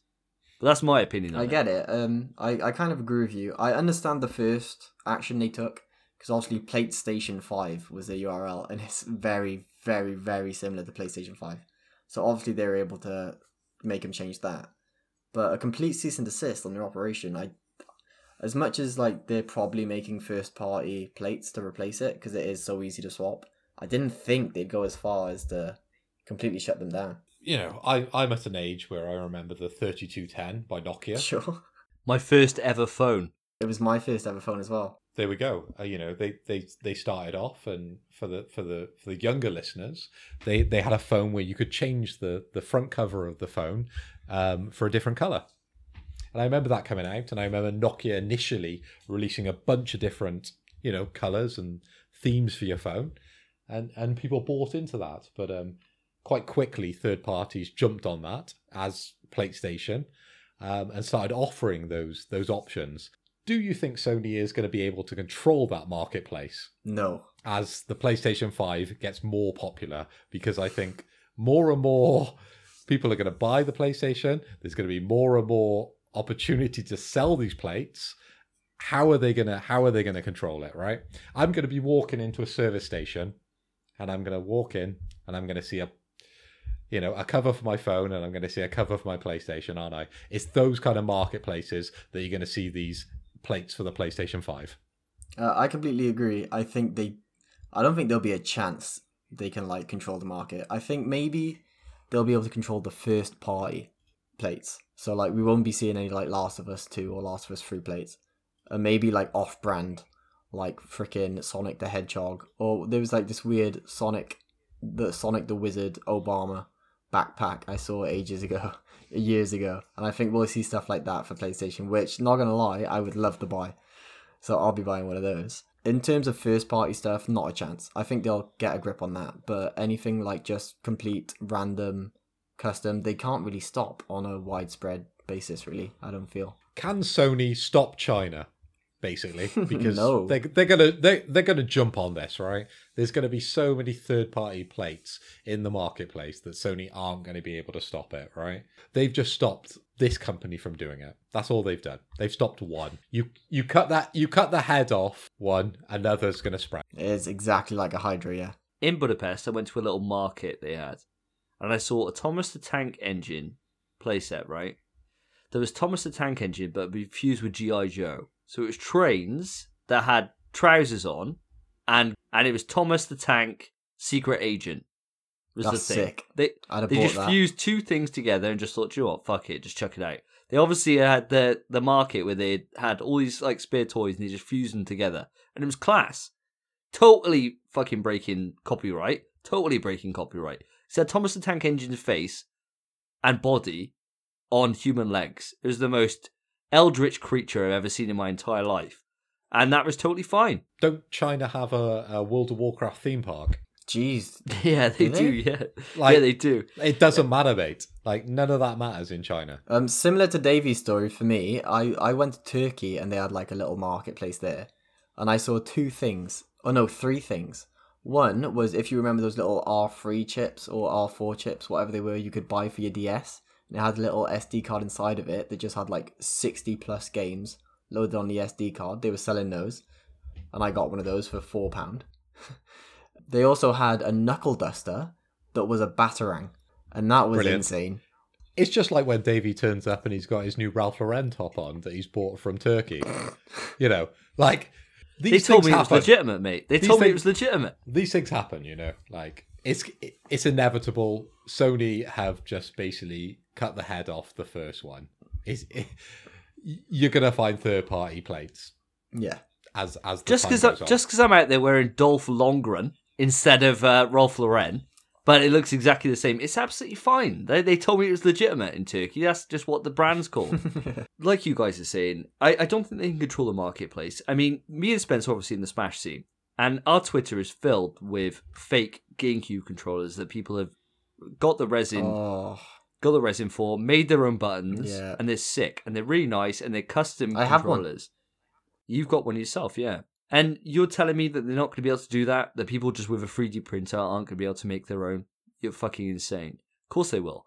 But I suppose this is Sony protecting their IP before it even comes out and just making a stance.